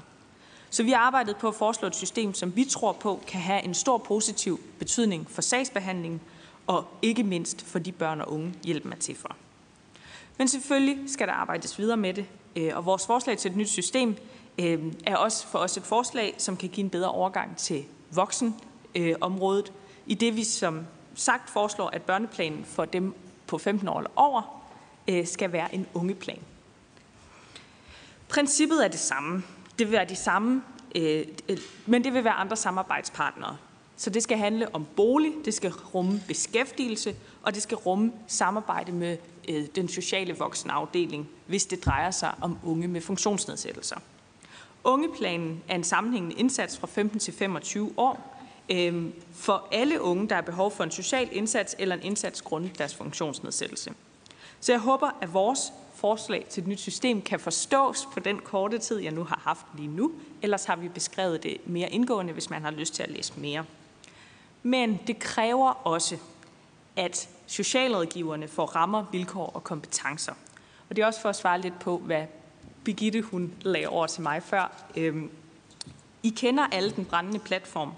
Der er for mange fejl i sagsbehandlingen. Socialrådgiverne er stresset, og der er tvivl om kvalitet i indsatsen. Mine medlemmer har det hårdt. Ingen tvivl om det. De løber stærkt, og de står med vanskelige valg hver eneste dag. Men det er jo ikke bare et problem for dem. Det er jo også et problem for børn og unge og familier, som de er ansat til at hjælpe.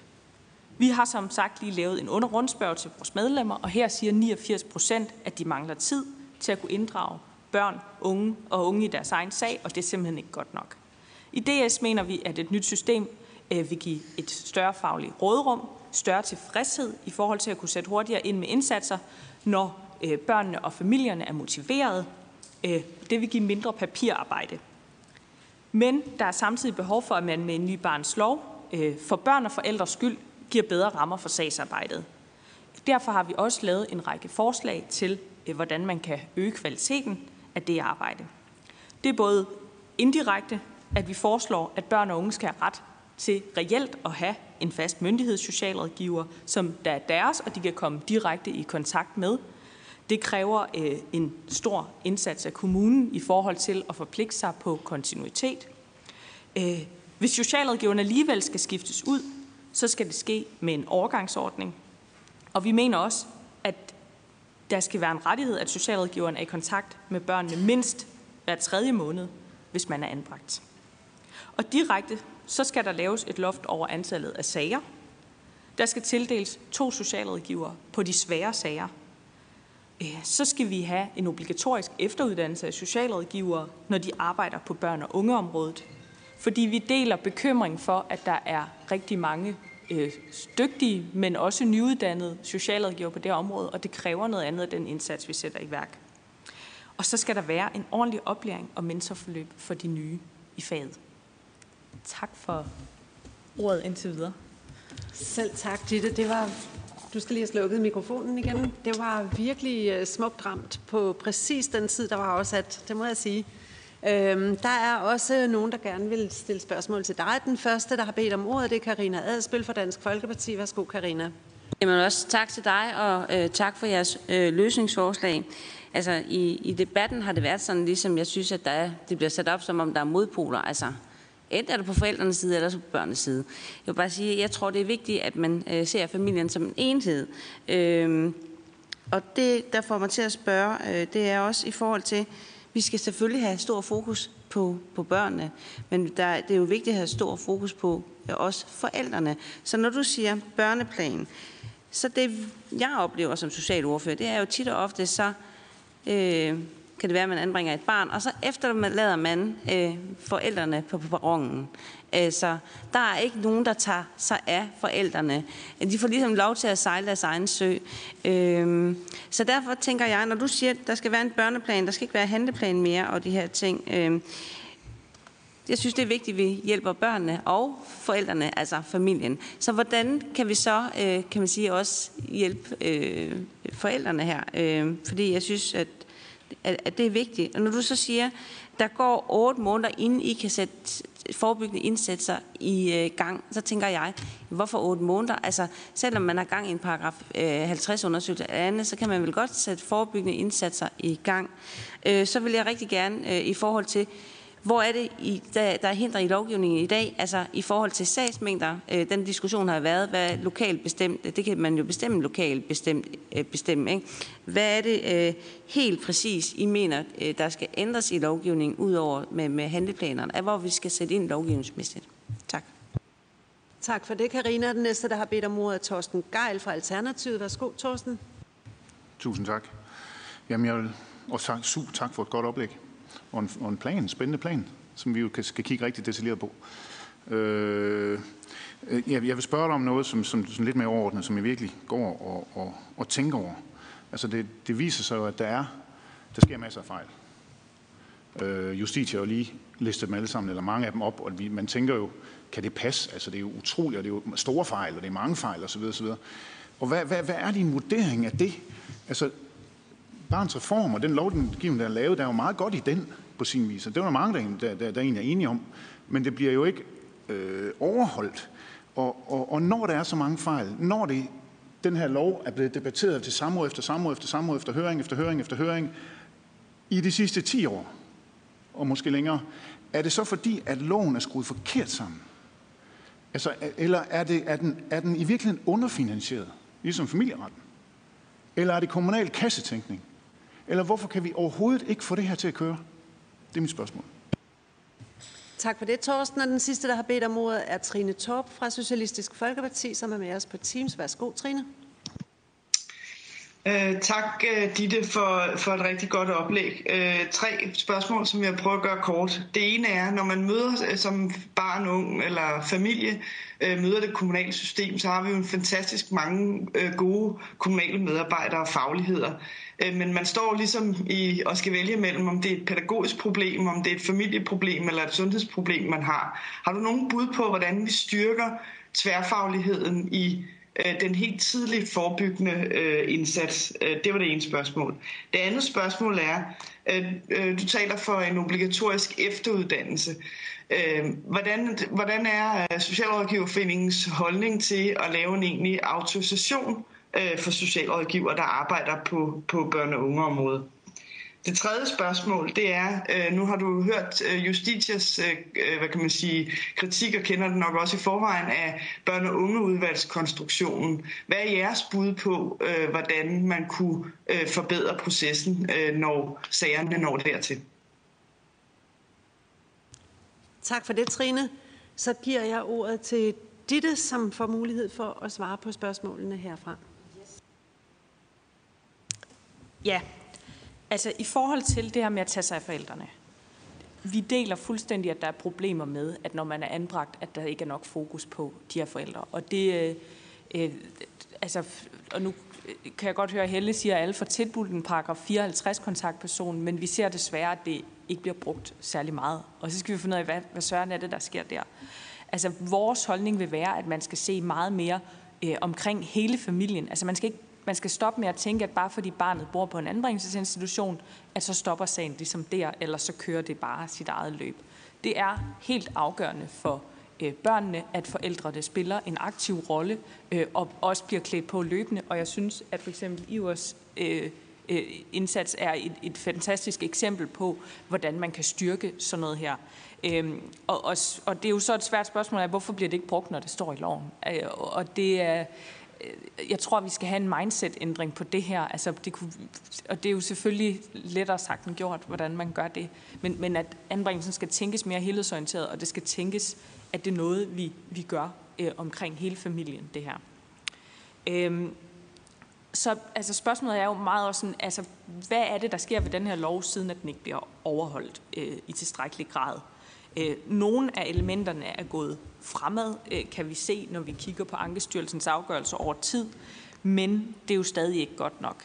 Øh, det, som vi har kigget på i forhold til at kunne ændre nogle elementer i systemet, har, har vi også kigget på, hvor er det fejlene opstår.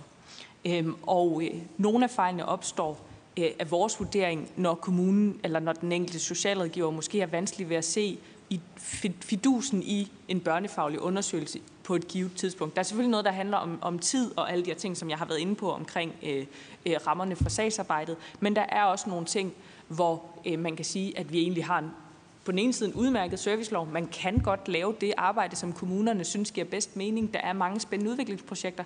Men har vi også en lovgivning, der faktisk understøtter det gode arbejde, vi gerne vil? Og det er der, hvor vi har tænkt, at det gør den ikke altid. Vi kunne godt tænke os, at der bliver kigget på nogle af de store sagsbehandlingsskridt i det, øh, og i forhold til, hvordan kan man øh, altså lave nogle processer, som faktisk er mere i en sink med, hvordan familien øh, oplever øh, gangen igennem det, og, og hvad, altså, det er også meget øh, tilfældigt, hvad for nogle udredninger man skal have til hvad i dag. Hvis du er handicappet, skal du for eksempel nærmest ikke have nogen udredninger af noget, mens at der er lange udredninger, hvis du skal over i de udsatte børneparagrafer. Øh, så, så det er det, det, vi har tænkt med det her system, at vi har prøvet også at grave ned i nogle af de der fejl, som vi, øh, vi vurderer afspejler nogle ikke hensigtsmæssige procedurer i dag. Øhm, så, øh, altså, og så spørger Trine omkring, hvordan vi får mere tværfaglighed ind. Og det er øh, også en del af det, vi har tænkt med den her børneplan, at det er en udfordring i dag, at når en lærer eller en pædagog underretter, ja, så skal man orientere dem om, om hvorvidt man har lavet en børnefaglig undersøgelse, men det er ligesom det. Og så behøver man i princippet ikke mere samarbejde. Der er mange kommuner, der går ud over det og gerne vil lave det samarbejde, fordi det giver mening for forældrene og for barnet. Øh, men øh, vores øh, altså, men, men det er jo også der, hvor vi tænker, at børneplanen og ungeplanen ligesom skal være det modsvar, at det faktisk er i det rum med de mennesker, der er omkring barnet, at vi laver en indsats og en handleplan. Øhm, og så har vi også foreslået, at en del af den efteruddannelse, man skal have, skal være i tværfagligt samarbejde, fordi det ved vi er vigtigt for, for barnet.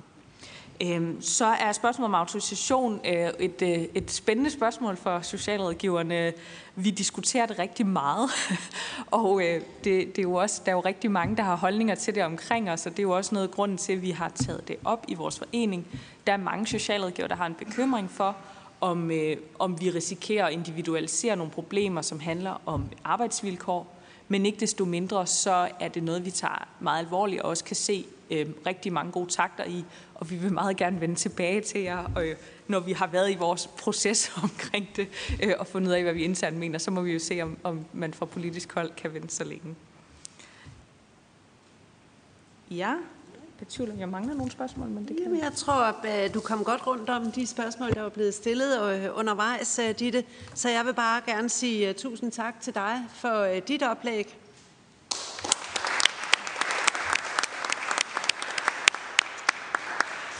Nu er det sådan, at øh, vi holder en meget kort pause på bare 10 minutter.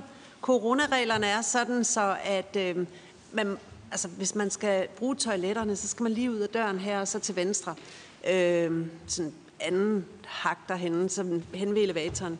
Øh, men ellers så skal man helst undgå at opholde sig for meget uden for salen, øh, og man skal selvfølgelig undgå, øh, at vi står og klumper for meget sammen. Så vi skal huske at holde afstand, også i pausen. Men der er lidt øh, forfriskninger heroppe, og det står inde i salen modsat. Når vi plejer at stille det udenfor, så står det inde i salen i dag. 10 minutter, så er vi klar igen er Leica Fuglsang, som er bestyrelsesmedlem i De Anbragtes Vilkår. Og øh, ordet er dit, Leica. Værsgo. Jo, tak, og tak for invitationen. Det er vi simpelthen så glade for. Øh, og jeg kan se og høre, at jeg kommer til at gentage meget af det, der er blevet sagt i dag, så det øh, er åbenbart rigtig, rigtig vigtigt for os alle sammen. Men jeg vil egentlig starte med, at, øh, der hvor min dagkollega i går var oppe på talerstolen, fordi der fortalte hun jer, at hun rigtig gerne vil have et hjem, hvor hun var nogens, også på den lange bane. Og her sagde hun også, at hun også rigtig gerne vil have sin forældres kærlighed. Og det er det, jeg vil tage fat i her mit oplæg. Fordi at selvom nogle af tingene kommer til at lyde meget banale, så er det faktisk det modsatte, det er ekstremt grundlæggende. Øhm, for hvis anbragte børn og unge de skal have en bedre chance i livet, så skal vi tænke systemet forfra. Og det skal vi gøre med udgangspunkt i, hvad, vi, hvad der skaber betingelser for et godt børneliv. Fordi det ved vi godt, hvad er. Det er bare som om, at vores system har glemt det. For når man anbringer et barn, så påtager man sig forældreopgaven, og det forpligter. Og det indebærer, at kommunemor og far opdrager og yder omsorg. En forpligtelse, der selvfølgelig rækker langt ind i det unges voksenliv. For som helt almindelige forældre vil man jo aldrig smide sit barn for porten og ud i hjemløshed og vente med ryggen, bare fordi de blev myndige. Vi skal stoppe med at gå op i alder, men om barnet og den unges trivsel, og som der selv giver udtryk for, om de er klar til at flyve fra redden til en helt ny og sikker base. Og her kommer jeg tilbage til, hvor Katja hun sluttede. Alle anbragte, de skal have voksne, de kan stole på. Børn skal have voksne, der er ægte og som der vil en. De skal være tryghedspersoner, og det kan sagtens lade sig gøre, selvom der er en løn mellem barn og de voksne. Men det kræver tid, hårdt arbejde og tillid. Derfor kræver det også, at der ikke er den samme mængde skift, som der er i det i dag. Fordi de her skift giver ofte mening for systemet, om det økonomiske grundlag eller hvad det er. Men det giver sjældent mening for barnet. Aldrig mening for barnet. Vi skal sikre børn det bedste match med dem og anbringelseshjem fra start af. Hvem er barnet? Hvad er barnets behov? Hvilket anbringelseshjem har vi til rådighed? Men også vigtigt, hvordan støtter vi bedst den biologiske familie i det her mor og far. Herefter skal der investeres i en tilstrækkelig fleksibilitet efterhånden som den anbragtes liv udvikler sig, og hvad barnet ønsker og har behov for. Det skal selv sagt være en rar, kærlig base, og det skal være barnets hjem, selvom det er din arbejdsplads. Pas derfor på med de skøre regler, professionel distance, magtanvendelser, konflikter og fagsprog, som definerer børnene som problembørn. Til gengæld skal omsorg, nysgerrighed, styrker kompetencer hos barnet, fællesskaber, venner, fritidsinteresser dyrkes i langt højere grad. Og det sætter rigtig høje krav til myndighed, for det er dem, I kender, og det er jer, der har ansvaret for de her børn. Men det kræver også, at myndighed bliver styrket i deres kompetencer og ressourcer – men det gør også, at vi bliver nødt til i langt højere grad at evaluere anbringelserne og lytte til de tidligere anbragte. For som en af mine dagkollegaer meget tørt konstateret, jeg har flere gange evalueret min købsoplevelse i IKEA, men aldrig min anbringelse. Så på den side, så på den ene side, der har vi barnets perspektiv som essensen, men på den anden side er der forældreopgaven, der danner rammen om det hele. Men selvom at forældreopgaven er blevet langt eller lagt i andres hænder, betyder det ikke, at far og mor skal tages ud af ligningen.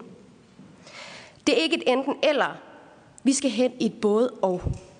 Hvor der i langt højere grad tages aktivt ansvar for forældrenes trivsel i det her. For konflikter vil altid sætte barnet i en svær situation. Men som Katja sagde, så har hun brug for et sted at høre til. Men det kan godt være flere steder. Jeg har personligt selv mødt begge dele, altså et enten eller eller et både og. For i min første leveår, der bliver jeg flyttet fra plejefamilie til plejefamilie til plejefamilie til plejefamilie, fordi min mor ikke kunne være i det. Men så kom jeg på en døgninstitution, hvor jeg fik lov til at slå rod, og jeg blev mødt med omsorg og overskud. Og hvor de voksne faktisk også tog ansvar for min mor og hendes behov. Men da jeg så blev voksen, og jeg blev 18 år, der blev jeg lige pludselig mødt med et ligegyldigt tilbud om en voksen kontaktperson i tre gange om ugen, eller tre timer om ugen i en, i en kort periode. Og det var så sammen med en meget fejlfokuseret handleplan, der handlede om mig som problem, og ikke mit vilkår. Jeg har prøvet de dårlige løsninger, som vi stadig gør brug af i dag. Men lad os stoppe med det og de dårlige løsninger. For vi ved, hvad der skal til for at skabe en god anbringelse. Og for at vi kan skabe en bedre fremtid for de anbragte børn og unge. Og jeg kan godt høre, at i overskrifter lyder det her meget, meget simpelt. Øh, men jeg har 10 minutter, og det er ikke lang tid.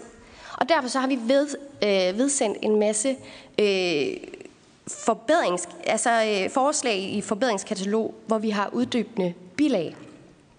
Og her har vi øh, forsøgt at præcisere konkrete løsninger, rettigheder og regler, vi mener, der er simpelthen det mest nødvendige, hvis en anbringelse faktisk skal give mulighed for, at barnet skal udvikle sit fulde potentiale og lande i et meget bedre sted i livet.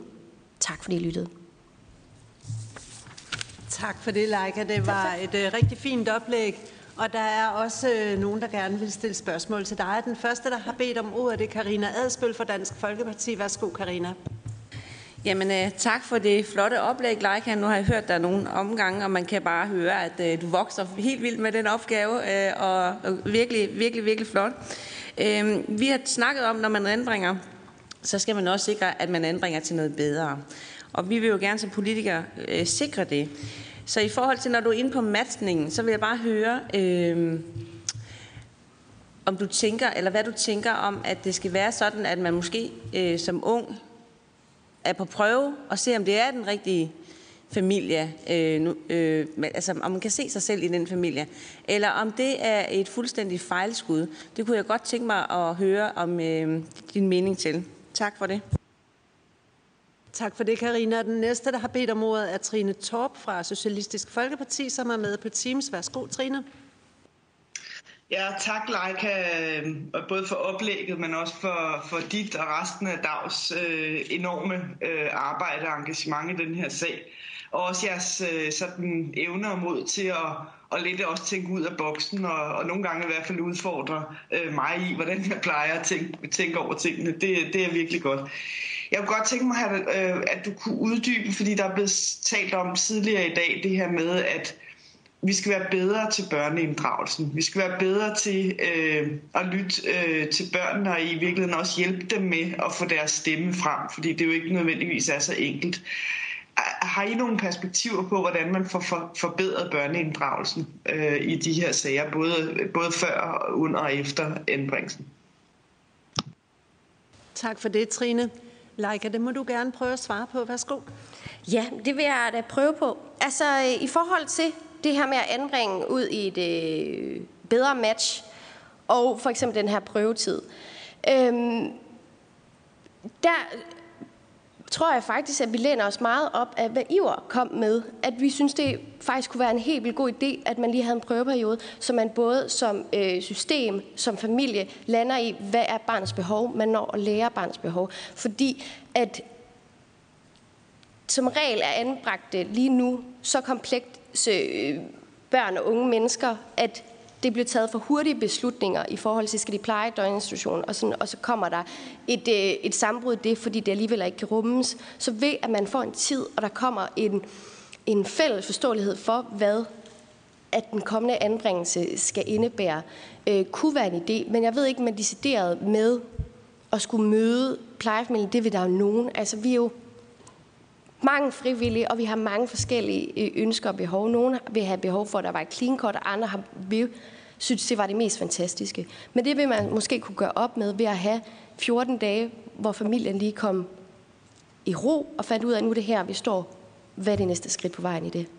Øhm, og Trine, øh, det der med at uddybe og inddrage øh, børnets stemme, det er der jo øh, mange ting, og det kan også starte tidligt. Vi, øh, der bliver stadig snakket om den her aldersgrænse på 12, at det her, man bliver øh, taget seriøst. Vi mener selvfølgelig, at, øh, at det nonverbale kan allerede snakke fra en meget, meget tidlig alder, og det kan opfanges øh, i vuggestue, børnehave og andre institutioner, og vi har vanvittigt dygtige pædagoger til øh, at vide, hvordan man altså, øh, snakker og forstår det nonverbale sprog hos børnene. Så vi mener ikke, at man skal være en vis alder for at kunne øh, yde eller ytre deres mening eller frustrationer i livet. Øh, så selvfølgelig skal børnene inddrages på det aldersniveau, eller der de er i deres liv og er i stand til at kunne være med. Øh, også løbende at kunne, altså fordi det her, det, jeg tror også, det her handleplanen lidt kommer ind, fordi det netop har været det her øh, problemfokuseret. Hvad er dine problemer? Hvad skal du gøre op med? Og øh, din plan er, at du skal lære at rydde op på værelset. Øh, du skal lære at vaske tøj, hvor det er jo almen opdragelse. Så der bliver lagt et forkert fokus over på, øh, hvad barnet egentlig skal lære at have med sig og skabe en identitet om. Altså, er jeg bare hende, der ikke kan vaske tøj, og hende, der ikke kan rydde op på værelset? Øh, frem for, at jeg er hende, der er en helt vildt god kammerat lige nu, men har svært ved at gå i folkeskole og sådan noget. Øh, for skal huske, at det er døgninstitutioner og plejefamilierne, der har forældreansvaret. Det er, som I vil opdrage jeres egen børn, selvfølgelig skal I rydde op på jeres værelse, I skal selv sætte jeres tallerken ned opvasken. Det er ikke et problem, der er mit. Øhm, og når de flytter fra anbringelsen, så tænker jeg ikke, at det er svært, eller lige før op, ned. Altså, jeg har ikke mødt nogen, der ikke har haft, gjort sig nogle tanker om, om det her det har været rart, eller det her det har været skidt, eller om har jeg haft en virkelig god voksen omkring mig, eller har jeg ikke haft nogen voksne, der har været gode omkring mig. Øhm, så jeg tænker ikke, altså, ellers må vi bare hive de erfaringer, IKEA har, som jeg e- evaluerer. Det ved jeg ikke. Tak for det, øh, Leica. Jeg tillader mig lige selv at stille et spørgsmål også, fordi at øh, der ikke lige er nogen på spørgelisten. Øhm, men, men noget af det, som, som børn selv, eller unge selv fortæller, når det er sådan, at øh, de bliver voksne, det er, at den der voksne, øh, som, som de havde en relation til, som øh, enten blev ved med at være der, og som ligesom var sådan redningen, fordi at man faktisk følte, at man havde noget sammen, eller at de rent faktisk forsvandt igen. Er det, der bliver talt rigtig meget om relationer her i dag, og der er også rigtig mange af udvalgsmedlemmerne, som har været inde på i dag spørgsmålet omkring kvalitet, og hvad er det egentlig for en størrelse? Øh, og der har også været flere oplægsholderne, som har sagt netop det der med, at det er relationen. Altså det, at den voksne bliver ved med at være der på en eller anden måde. Hvad, hvad, kan du sætte nogle ord på, hvad det betyder? Altså vi taler jo ikke om handleplaner øh, i forhold til, til børn, som er hjemme ved deres familie, men det gør vi, når vi taler anbragte børn. Hvad er den der relation for en størrelse, hvor meget betyder den? Og kunne man forestille sig, at børn selv kunne vælge deres voksne, øh, når det er sådan, at øh, vi skal lykkes med det, der hedder kvalitet? Jamen jeg tror, at, eller jeg vil bestemt mene, at man kan vurdere et anbringelsessted på kvalitet i forhold til, hvor stor relation de har til børnene. Jo mere professionelt det er, jo ringere kvalitet. Fordi det er voksne, der har øh, igen forældreopgaven, og forældreopgaven er at være omsorgsfuld og kærlig. Og der kan man, altså, og jeg tror netop, at det gør en kæmpe fejl, øh, når at det er rent held eller tilfældigt, man møder den ene specielle voksen, der vil yde det ekstra, fordi det skaber en hemmelighed. Både blandt de to, nu skal du ikke lige sige, at vi gør det her, og jeg siger ikke til mine kollegaer, at jeg gør det her, og du skal ikke sige det til de andre børn, i stedet for, at det var en, en enhed, en fællesskab og en, en pædagogisk faglighed, der dyrkede, hvordan bruger vi os, fordi de her pædagoger eller plejeforældre er det virkelige spejl til sunde, rigtige relationer. Øh, i hvert fald for nu, øh, fordi det, det, det de fleste anbragte kommer med, er ikke øh, de mest gode relationer eller sunde spejl i forhold til, om man tager alkohol, eller hvad hedder det, tager stoffer og drikker alt for meget, eller hvad det kan være. Øhm, så at man kan have voksne mennesker, der bruger sig selv som et spejl, er bare øh, det, der gør, at der er kvalitet i en anbringelse. Tak for det. Og Torsten Geil fra Alternativet vil også gerne lige stille et spørgsmål her til sidst. Værsgo, Torsten. Ja, tusind tak kloge mennesker øh, gjorde mig i pausen opmærksomhed på, at man måske ikke kun behøver at have to døre, altså en, en der hedder flere, og en, der hedder færre tvangsanbringelser, eller anbringelser det hele taget, men også kunne måske have en tredje dør ind til et sted, så lidt ligesom det, som, som, som Ivar Hægt repræsenterer, hvis det, kan, hvis det kan forstørres op på landsplan, et sted, hvor man laver en meget mere dybdegående terapeutisk, familieterapeutisk indsats over for de her familier, med henblik på selvfølgelig at, at sikre, at børn bliver i familien, men også med henblik på at sikre, at det bliver den rigtige anbringelse, hvis det er det, der skal til. Sådan en type, type sådan et, et, et, et mellemled, eller hvad man kunne kalde en tredje dør, hvor vi begynder at diskutere kvalitet 100% i stedet for færre eller flere anbringelser. Hvad, hvad er din holdning til det? Jamen, øh, det synes jeg, jeg faktisk øh, nævnt, at jeg tror, det vil være en god idé at have det mellemled øh, netop så der kan komme ro på, og vi kan få en fælles enighed om samarbejdet, både mellem øh, øh, kommunen, kommunen og, hvad hedder det, med mor og far, og med barnet. Så altså, kan det her være et forløb? Skal forløbet være her, så vi, fordi det er det, vi lige har brug for. Vi har brug for simpelthen en time-out for familien, og lige få nogle, øh, nogle hvad hedder det, nogle nogle handlemuligheder og, til at kunne komme hjem igen, eller skal hvad hedder det, vi simpelthen finde en ordentlig øh, plejefamilie, eller hvad den anden bedste løsning er. Fordi lige nu bliver der lavet for mange akutløsninger, der simpelthen slår for, for mange fejl. Øh, men jeg tænker ikke, at, at, at det er mit sted at gå ind i, om der skal være flere eller færre anbringelser. Det er bare vigtigt for mig at understrege kvaliteten i det, der så bliver leveret. Tak for det, Leica, og det øh, tror jeg, udvalget er helt enige i. Det er derfor, udvalget har arbejdet på at lave den her høring, og vi havde også en høring i går, der handlede om kvalitet øh, i forhold til, til øh, anbringelser og i forhold til tvangsadoptioner. Øh, så, så kvalitet går bare igen, også i vores arbejde, og der er din stemme helt sikkert også vigtig, øh, når det handler om at få en forståelse af, hvad betyder det så for for de mennesker, som det faktisk handler om. Så tak, tusind tak for dit oplæg.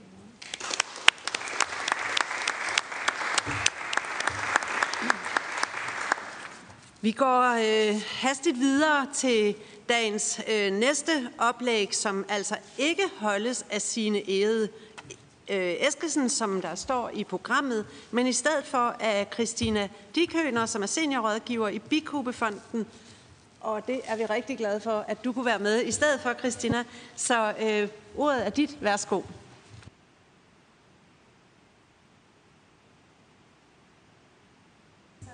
Allerførste. Sådan der. Ja, men øh, først og fremmest øh, tusind tak for invitationen. Tak fordi vi må komme her i dag. Øh, og tak fordi I sætter fokus på det her øh, super vigtige øh, område i forhold til anbragte børn og unge. I mit oplæg her, der kommer vi til at zoome lidt ind på øh, overgangen, for hvad er det egentlig, der sker, øh, når man er færdig med sin anbringelse og skal starte på voksenlivet. Det er sådan lidt øh, overskriften for oplægget. Fordi her må vi også bare sige, at der er behov for radikal nytænkning, som vi siger det. Og hvad skal man sige, vi startede jo dagen med at få et oplæg fra, hvad hedder det, fra, øh, fra Helle, som også satte fokus på her, at alt for mange anbragte børn og unge de klarer sig altså dårligt, også i voksenlivet. For få får taget en ungdomsuddannelse, for få får afsluttet deres øh, folkeskole, øh, og alt for mange tidligere anbragte unge, de ender på overførselsindkomst, når de fylder 30 år. Og den seneste øh, forskning fra VIVE viser faktisk også, at hver tiende tidligere anbragt ung øh, ender i hjemløshed. Og det er altså unge, som vi har kendt igennem et helt ungdomsliv, og som vi har givet en indsats, og alligevel så ender mange af dem på kanten. Og derfor så skriger det jo selvfølgelig på, at vi ikke skal tabe de her unge lige præcis i den overgang, som så ofte øh, er sårbar, er en sårbar tid. Ikke kun for anbragte unge, men selvfølgelig for alle øh, unge, når man står her og skal, skal træde sine første spor ind i voksenlivet. Øhm, Og den her udfordring har vi, øh, har vi øh, sat os for og gerne vil finde nogle løsninger på. Det har vi gjort sammen med fem andre partnere øh, på fem andre organisationer på området. Øh, vil du tage den næste? Ja. øhm, og vi har startet det her Policy Lab, som, øh, som vi har startet i foråret. Øh, og jeg vil gerne øh, starte med at sige, at vores ambition, det var faktisk at komme med nye løsninger til jer. Komme med løsninger til det her, øh, til barnets lov, øh, som, som I kunne inkorporere i jeres politiske arbejde. Men vi er også blevet klogere i den her proces i forhold til at sige, at der er ikke nogen lette løsninger. Vi, vi ser ikke for os, at man bare skal skrue på et enkelt, øh, et enkelt procesgreb her og et enkelt procesgreb der, og så løser vi det. Det, som vi egentlig rigtig gerne vil med vores oplæg her til debat, det er at sige, at vi skal være med til at ændre det mindset, mindset som vi møder de unge med på området. Og derfor har vi øh, sat os for, at vi skulle øh, det var lige en gang for tidligt, ja.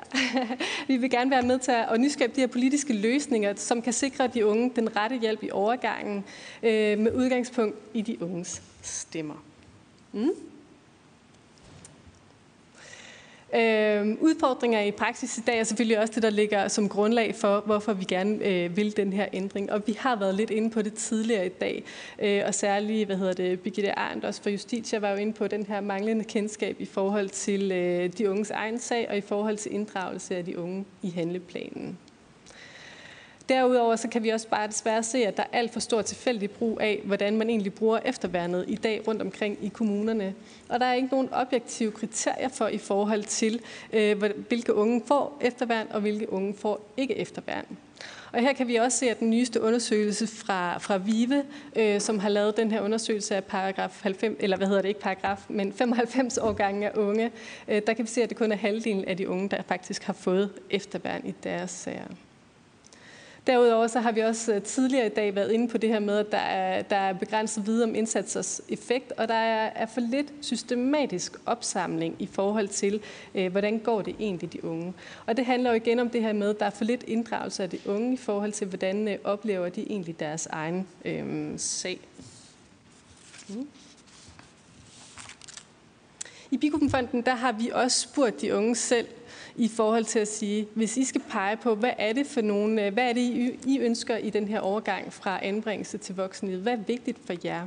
Og noget af det, som de peger på, de gerne vil være i stand til, det er faktisk at kunne være med til at kunne træffe gode og langsigtede valg for deres eget liv. Men det kræver simpelthen, at den støtte, som vi tilbyder de unge, den skal have sammenhæng, og der skal være kontinuitet i det. Det vil sige, at man bliver også nødt til at gå op med det her halve års praksis, at man skal ligesom op og have, have revurderet sin sag. Er man nu øh, god nok, øh, så man øh, får frataget sin støtte, eller er man dårlig nok, så, man ikke, øh, øh som, så, så sagsbehandleren ikke vurderer, at man kan få noget ud af den støtte, man modtager. Og det er ligesom hele tiden det her nåleøje, som de her unge skal igennem, og det, øh, og det oplever de som meget frustrerende. Derudover så siger de selvfølgelig også, at det er super vigtigt, at det man bliver mødt med, når man møder øh, systemet, når man møder kommunen, at det er menneskelige møder, som inspirerer til, at man også øh, er positiv og, og bliver indgydt mod og positiv handlekraft i sit videre liv. Og så øh, peger de her unge på os, at en anbringelse skal lige så vel også være en adgang til fællesskaber og lige livsmuligheder, som alle andre unge har i deres liv.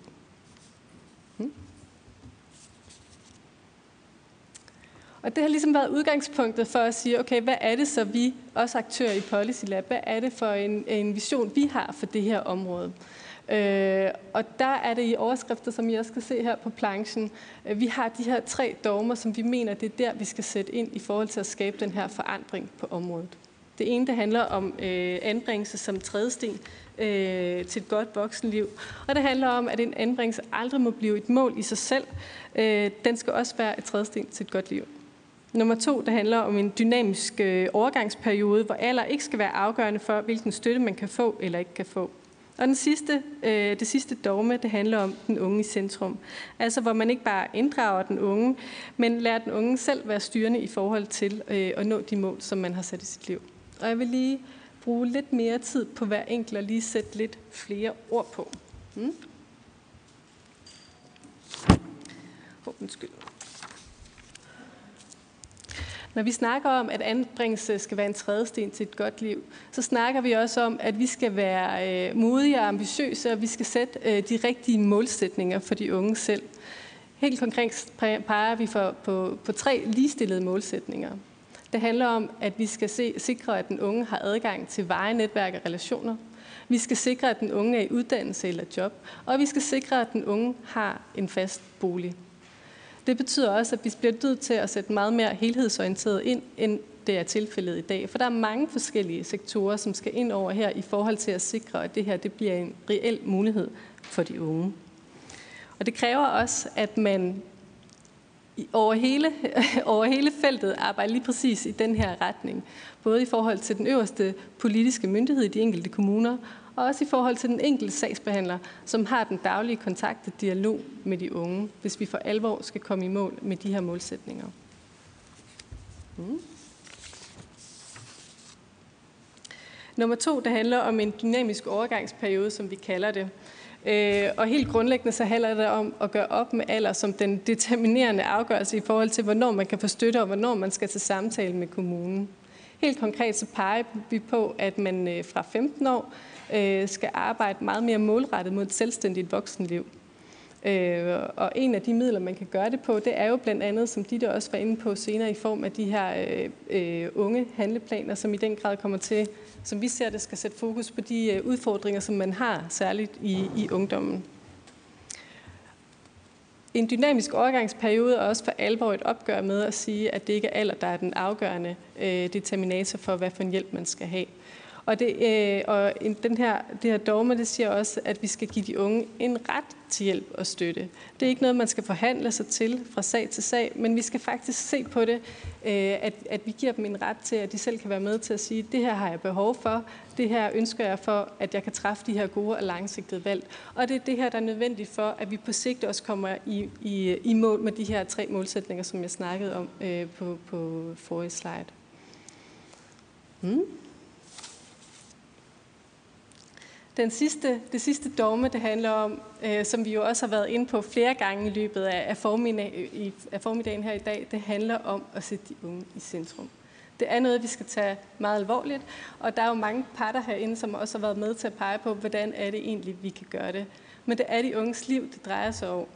Men det kræver også, at vi og I tør at sætte de rigtige rammer for, hvordan er det, vi skaber en faglighed omkring det, Hvordan er det, vi giver de rigtige redskaber øh, til de voksne, øh, der er omkring de unge, og sætter de rigtige rammer for det. Men det handler også om, at man skal, sætte, øh, at man skal stole på det, de unge siger. Man skal være i en meget bedre dialog med de unge, øh, så vi reelt set kan sætte dem forrest. Det er ikke det samme som at sige, at vi placerer hele ansvaret på deres skuldre nu, men det er at sige, at vi skal have en anden type af dialog, øh, hvis vi skal empower de her unge til også at kunne stå på egen ben, øh, når de når den tid. Mm.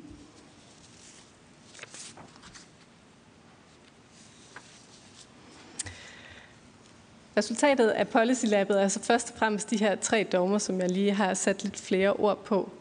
Øh, når det så er sagt, så er vi jo også godt klar over, at øh, flotte ord og brandtaler og slides, det gør det ikke af sig selv. Vi skal også sætte handling øh, på, og vi skal også øh, pege os selv i en retning og sige, hvordan er det så, vi går fra vision til handling. Og her, øh, som jeg også kan se på, på den her øh, PowerPoint, der er der nogle forskellige ord øh, i øh, stikordsform, og I er selvfølgelig velkommen til at, at læse øh, lidt mere om det i forhold til den publikation, som vi også har lavet, og som I også har modtaget. Øh, men jeg vil da gerne lige øh, fremhæve et par enkelte af dem. Særligt så siger vi, at øh, hele det her styrkede samarbejde mellem stat, kommuner og civilsamfund er fuldstændig afgørende. Og der tror vi simpelthen, der er noget, øh, noget potentiale, som ikke er forløst endnu. Øhm, og det er i hvert fald noget, som vi også fra Bikumfondens side godt kunne tænke os at, øh, at dyrke meget mere ned i og sige, hvordan er det egentlig, at vi skaber nogle meget bedre løsninger. Igen øh, med sigte på at dø i mål med, hvordan er det også, vi skaber de her veje, stabile netværk og relationer for de unge.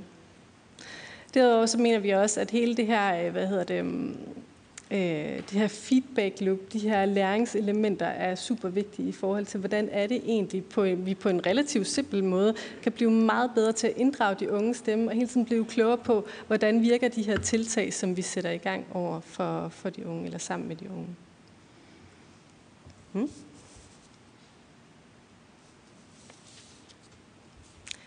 Helt konkret så foreslår vi, at, øh, at, de her, øh, at de her nye dogmer bliver indsat som et særligt kapitel i barnets lov. Det gør vi, fordi vi mener, at lige præcis med at indføre et kapitel, så, øh, som sætter særlig fokus på de unge, som har særlig fokus på, hvad er det for nogle udfordringer, man også som ung står med, øh, at det kan være med til at, øh, at, at sætte fokus på ungdomslivet, og også sige, at der, er, der sker nogle ting, når man når sit ungdomsliv, som er anderledes i forhold til barnelivet. Ja.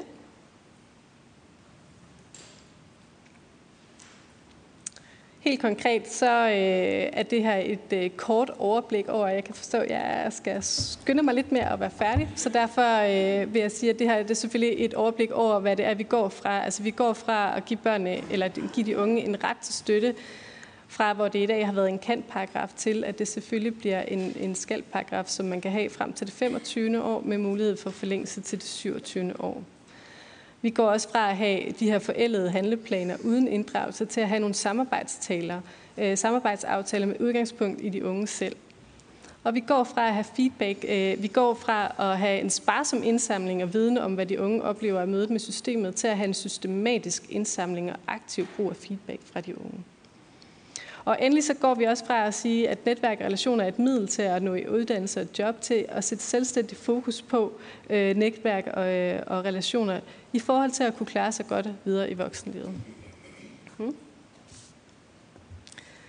Det var afslutningsvis det, som, øh, som jeg vil sige i forhold til det arbejde, vi har gjort i øh, Policy Lab. Og til sidst så vil jeg bare sige, at vi er jo selvfølgelig ikke færdige i forhold til at udvikle de tanker øh, og idéer, vi har, men vi har ligesom taget det første skridt i forhold til at sætte en retning for, hvad vi synes, der er det vigtige perspektiv, også når man skal lave en revurdering i forhold til barnets lov.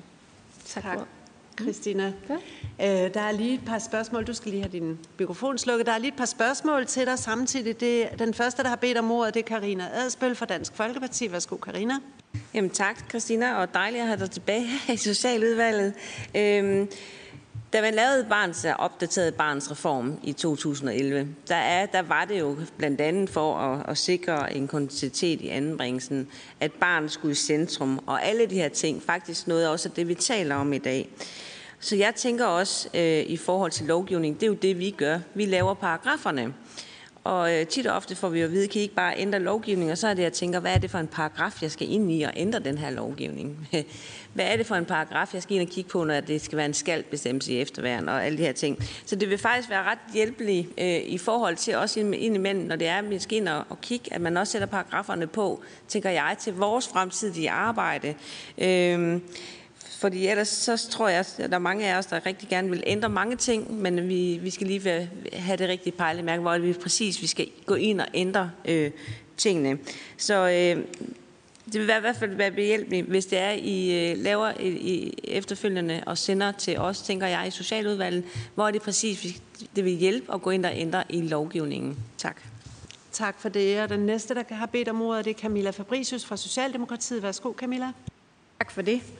Jeg, kan bare, øh, jeg har lyst til at sammenholde det, du starter med at sige, Christina, øh, i forhold til, at I oplever et tilfældigt brug af efterværn. Når vi så ser det allerførste oplæg, hvor øh, der bliver meget øh, prompte sagt øh, fra kommunerne, fra hele Støving, at, det, at det, øh, det gør man altid. Øh, kunne du prøve at knytte lidt flere ord ind på, at, øh, at I har en øh, lidt anden øh, oplevelse af det? Tak for det, Camilla. Og det må du gerne få lov til at svare på. Christina, værsgo. Jeg tror, jeg lige starter med, øh, med Camillas øh, spørgsmål i forhold til øh, efterværn. Øhm, det, som vi kan se, og det, som, som den seneste undersøgelse fra VIVE jo viser, som jeg henviser til, det er jo, at øh, det kun er halvdelen ud af de her unge fra øh, hvad hedder det, 95 årgang, som har modtaget efterværn. Jeg vil også sige i forhold til, at vi har jo lavet det her, før vi lavede det her Policy Lab, har vi lavet en øh, publikation, hvor vi jo har interviewet en del tidligere anbragte unge, som i den grad har sat fokus på, hvor svært de oplever det fra deres perspektiv i forhold til, om man kan få efterværn eller ej. Det var også det her, jeg var inde på at sige, at man skal simpelthen, enten så er du for god til at få efterværn, og så vil man ikke prioritere det i kommunen, eller også er du for dårlig. Det vil sige, at man vurderer, at den unge ikke har nogen gavnlig øh, effekt af at modtage et efterværn. De unge oplever bare selv, at det kan være enormt svært at komme igennem det her nåleøje i forhold til at få bevilget efterværn eller ej.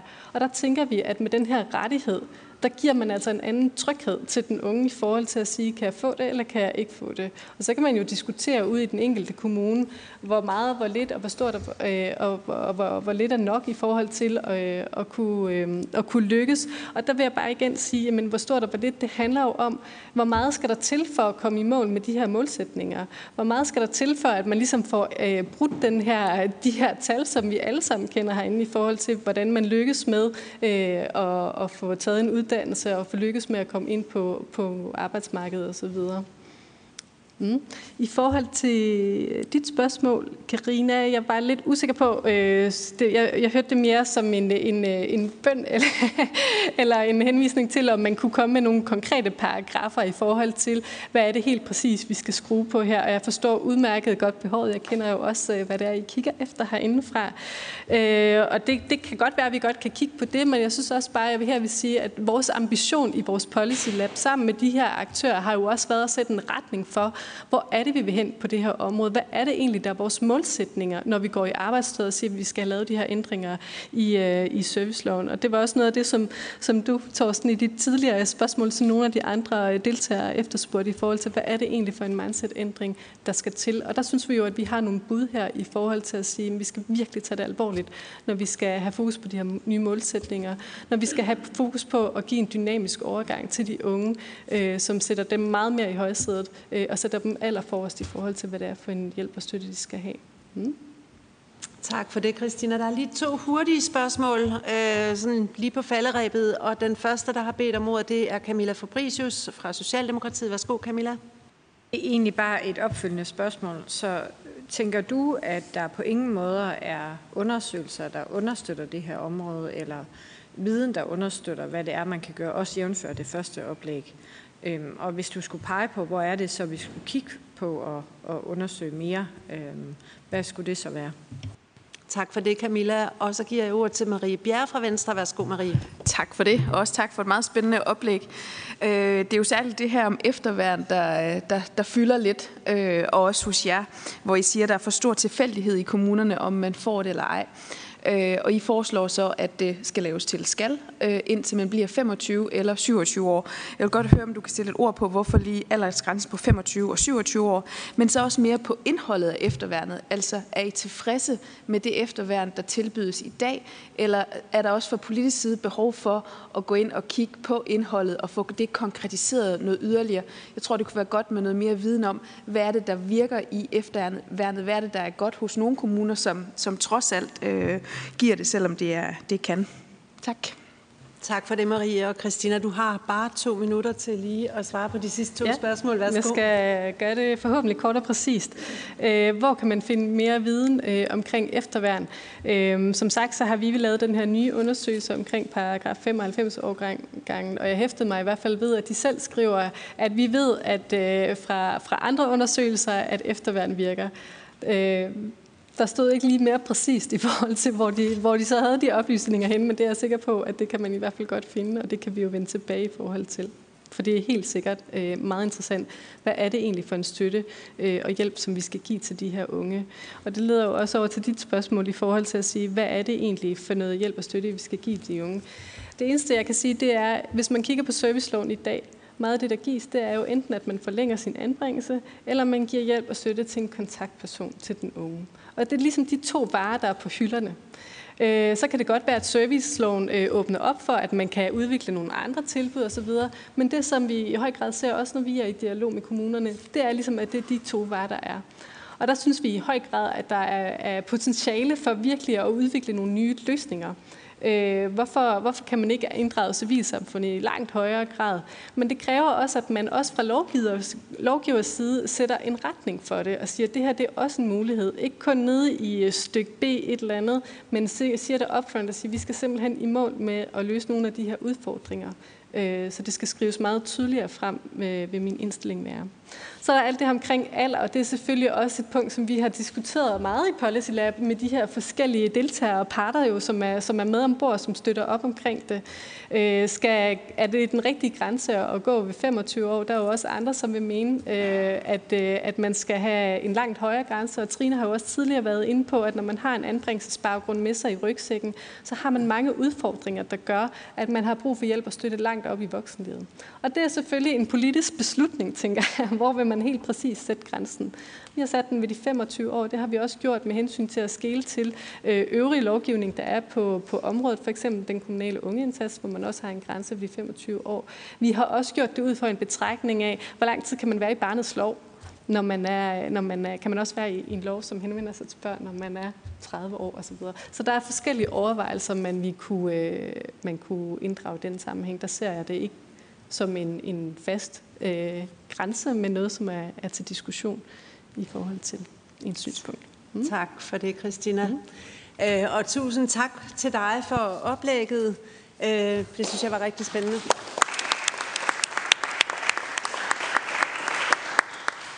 Den næste oplægsholder er Frank Ebsen, øh, docent på Socialrådgiveruddannelsen på Københavns Professionshøjskole Metropol. Jeg giver ordet til Frank. Værsgo. Tak skal du have. Tak for invitationen til denne høring om barnets lov. Det er glædeligt at få lov at tale til, og at tale til og til at blive lyttet til. At opleve aktive lyttere og indgå i en samtale, som er gensidigt berigende. Det er præcis det, som udsatte børn og unge også ønsker. De vil høres på, de vil tales med, de vil have indflydelse på, hvad der sker.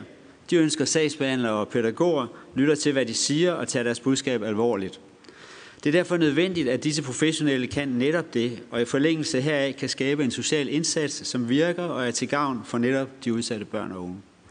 Når vi på Københavns Professionshøjskole skal skabe et vidensgrundlag for vores uddannelser, så er udgangspunktet det rum, hvor der tales, lyttes, besluttes og handles. Vi vil være i det rum, socialrådgiver og pædagoger befinder sig i, når de er sammen med udsatte børn og unge. Det er derfra, at vi kan få øje på, hvad der er behov for i praksis, og det er, der, og det er dermed der, hvor vi tager vores udgangspunkt. En sådan type forskning eller skabelsen af et vidensgrundlag ser på samtaler, ser på beslutninger, ser på samvær, ser på praksis, som den folder sig ud på godt og ondt. Det sidste, det med godt og ondt, betyder, at arbejde med udsatte børn og unge skal forbedre deres situation. Og vi skal vide, om det faktisk er tilfældet. Vi har i dag et system, der kan behandle mange underretninger, laver mange undersøgelser, laver børnesamtaler, laver handleplaner, laver opfølgning.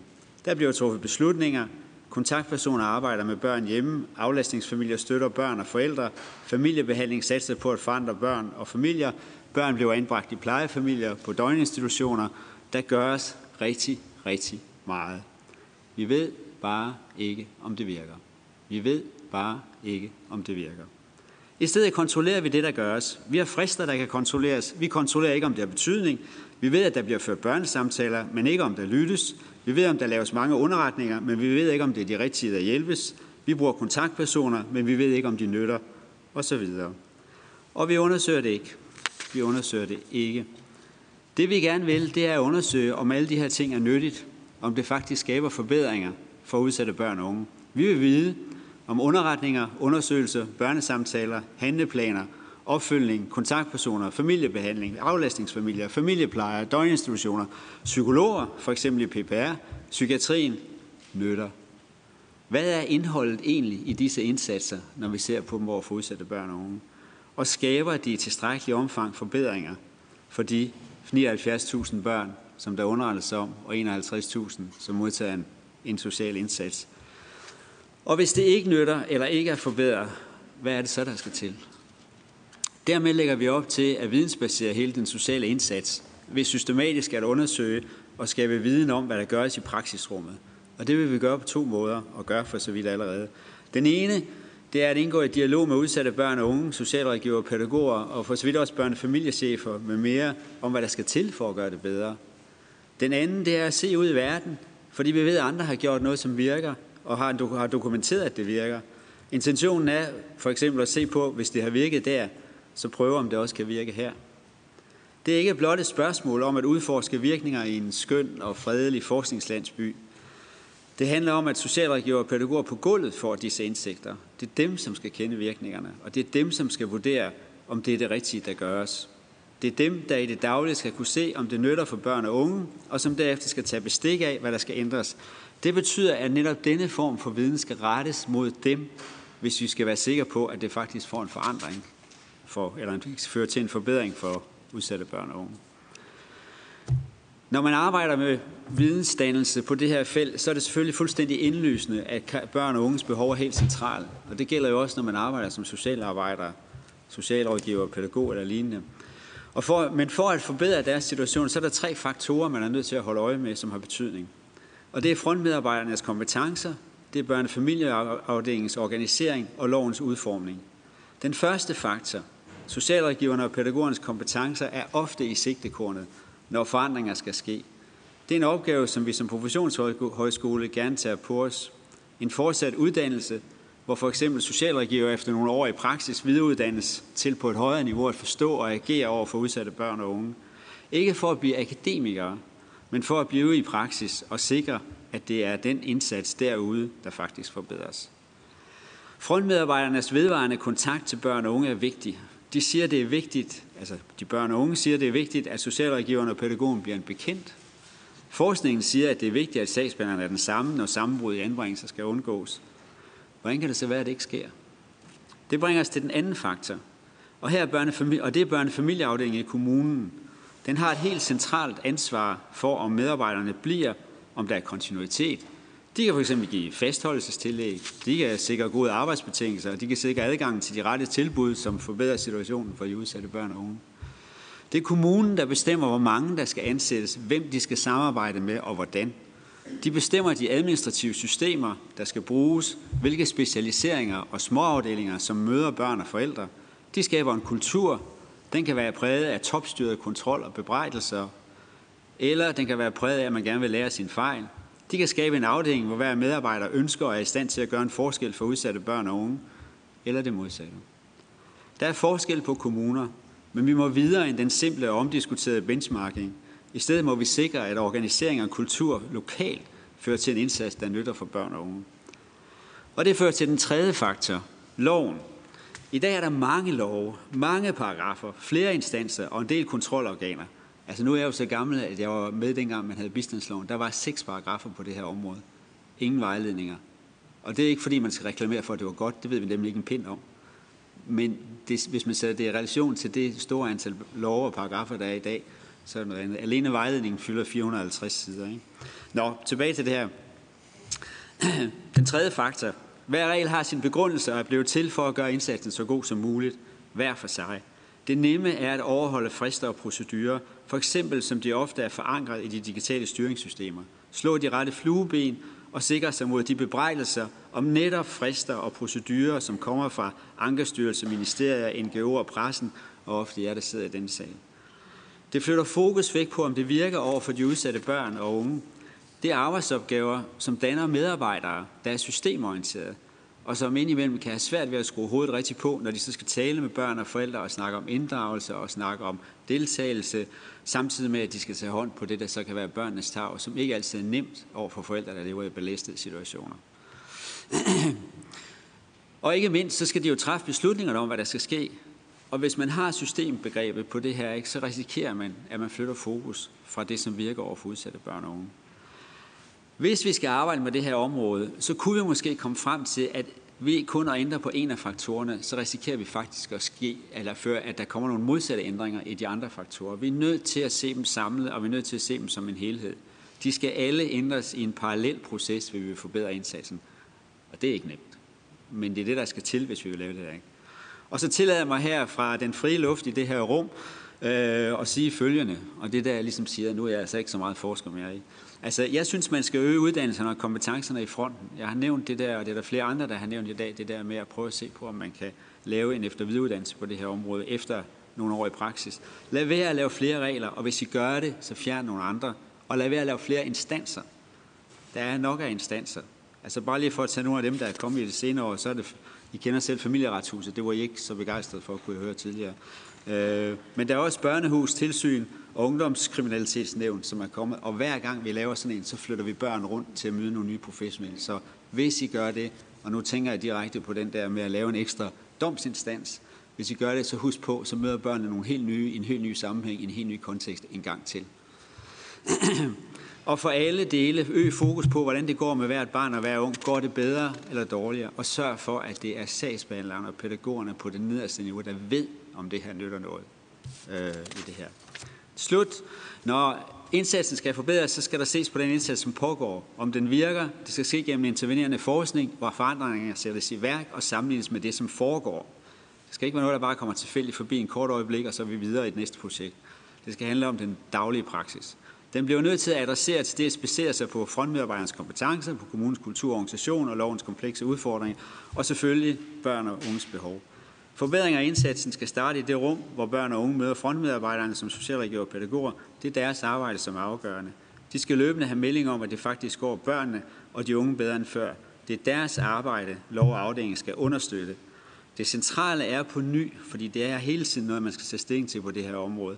Det centrale er på ny at tage stilling til, hvorvidt vi skal gøre tingene på den rigtige måde, eller gøre det, der er det rigtige for børn og unge. Tusind tak for det. Øhm, ja, vi skal lige have mikrofonen slået fra. Tak for det, Frank. Der er lige øh, også til dig en række, der gerne vil øh, stille nogle spørgsmål. Og den første, der har bedt om ordet, det er Trine Torp fra Socialistisk Folkeparti, som er med på Teams. Værsgo, Trine. Tak for det. Ja, det er i hvert fald et oplæg, der viser, at øh, der er nok at gøre på det her område. Jeg, har, øh, jeg vil prøve at begrænse mig til et, et, til et enkelt spørgsmål, som handler om øh, det her med, hvordan vi i højere grad kan vidensbasere. Øh, fordi øh, vi har tidligere hørt om, om behovet for forskning, øh, og, og du taler også for en, en tættere øh, opfølgning, også praksisforskning. men men der, jeg er også lidt optaget af, øh, dine pointer omkring det her med fra, fra de her systemprocesser, øh, og hvordan vi regulerer på det, og hele tiden måler på, om man lever op til proceskrav eller ej, til at vi egentlig får et system, hvor vi får en relevant feedback på, om det egentlig om det nytter noget.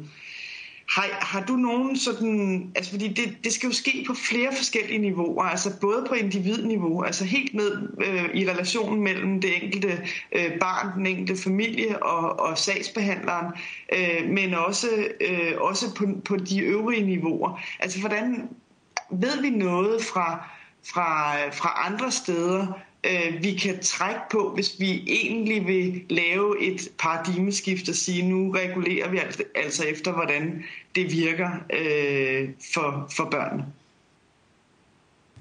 Tak for det, Trine. Den næste, der har bedt om ordet, det er Karina Adspil fra Dansk Folkeparti. Værsgo, Karina.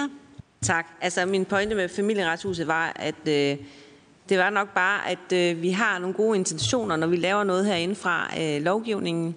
Og så samtidig, øh, når det skal ud og virke i den virkelige verden, altså implementeringen af det, så er det ikke altid, det går efter hensigten. Og det kan man også sige med barns øh, reform og alle de andre ting.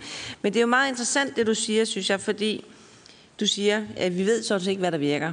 Så har du et bud på, hvad det er, der gør. Nu er kommunerne så ikke lige her i øjeblikket, men jeg tænker, at når man investerer i en anbringelse, i et efterværn eller noget andet, altså hvis man nu havde været virksomhed, så har man jo nok fulgt lidt op på, hvordan pengene øh, bliver brugt, hvis man kan sige det på den måde. Øh, har du et bud på, hvorfor? Altså, hvad er baggrunden for, at det ikke sker? Og så er det jo rigtigt nok med systemer og lovgivning, at det, det kommer til, at man vil have nogle proceskrav. Fordi når vi som lovgiver kan se alle de sager, der tidligere har været på børneområdet, hvor der har lagt nogle underretninger, som ikke er blevet reageret på, så kræver vi jo handling herindefra. Ikke? Så skal vi have et underretningsregister. Så skal der være handling inden for en bestemt tidsramme og alle de her ting. Hvor i den sidste ende, at man så mangler den, altså hvad kommer det så ud i den sidste ende, ikke? i forhold til kvalitetssikringen. Så et bud på, hvad det er, der, der sker i forhold til, også på tværs af myndighederne, hvorfor at det ikke sker. Tak for det, Karina. Den næste, der har bedt om ordet, er Torsten Geil fra Alternativet. Værsgo, Torsten. Tak for endnu et øh, utroligt godt oplæg. Øh, nu blev Kirkegaard nævnt før. Jeg vil også nævne Kafka. Fordi øh, ikke alene så formår vi ikke at afholde de børnefaglige undersøgelser, vi skal. Vi ved faktisk heller ikke, om det giver mening i det enkelte tilfælde, som socialrådgiverne også siger. Og hvis det giver mening, Og når det lykkes, så ved vi ikke, om der bliver lyttet. Og, og, og det siger mig, at det minder mig faktisk om, om den her New Public Management system, systematik, der, der, der kendetegner, og efter min mening skaber kassetænkning. Ikke bare på børneområdet, men også socialområdet og beskæftigelsesområdet og, og sundhedsområdet og mange, mange andre steder. Og det viser jo bare, hvor stor en opgave vi står i her foran at lave en meget, meget omfattende lovgivning i Danmark, fordi at Mette Frederiksen vil være børnenes statsminister, hvilket jo i udgangspunktet er kanon godt, for der er jo mildest noget, der skal laves, øh, der skal laves om. Og det, i den vidensfase, vi er i nu, der vil jeg bare lige sikre mig, nu, nu har du ikke vist nogle slides, om vi måske må få dit talepapir, og jeg håber også, at vi kan samle alle slides ind, som, som er, er, er vist her, så vi kan få alle dem også, fordi der er jo så mange guldkorn i overvejelser, som, som vi får brug for nu, når vi står foran og gør det her bedre. Tak. For det, Torsten. Og det er helt sædvanligt, at øh, udvalget får øh, diverse oplæg efterfølgende. Jeg tror, at de kommer til at ligge på nettet, så alle kan drage nytte af dem. Den sidste, der har bedt om ordet, det er Birgitte Vind fra Socialdemokratiet. Værsgo, Birgitte. Ja, tak for det. Og det var en fantastisk øh, uh, tur på gennemgang, du der fik givet, men gav også et klart billede af, af virkeligheden. Uh, tak for det. Altså, jeg, jeg får den der tanke, at jeg uh, bliver bekræftet i, at, at vi tit møder pædagoger, uh, lærere for den sags skyld, som øh, føler sig ikke set af systemet, når de henvender sig med et barn. De står med en viden om barnet.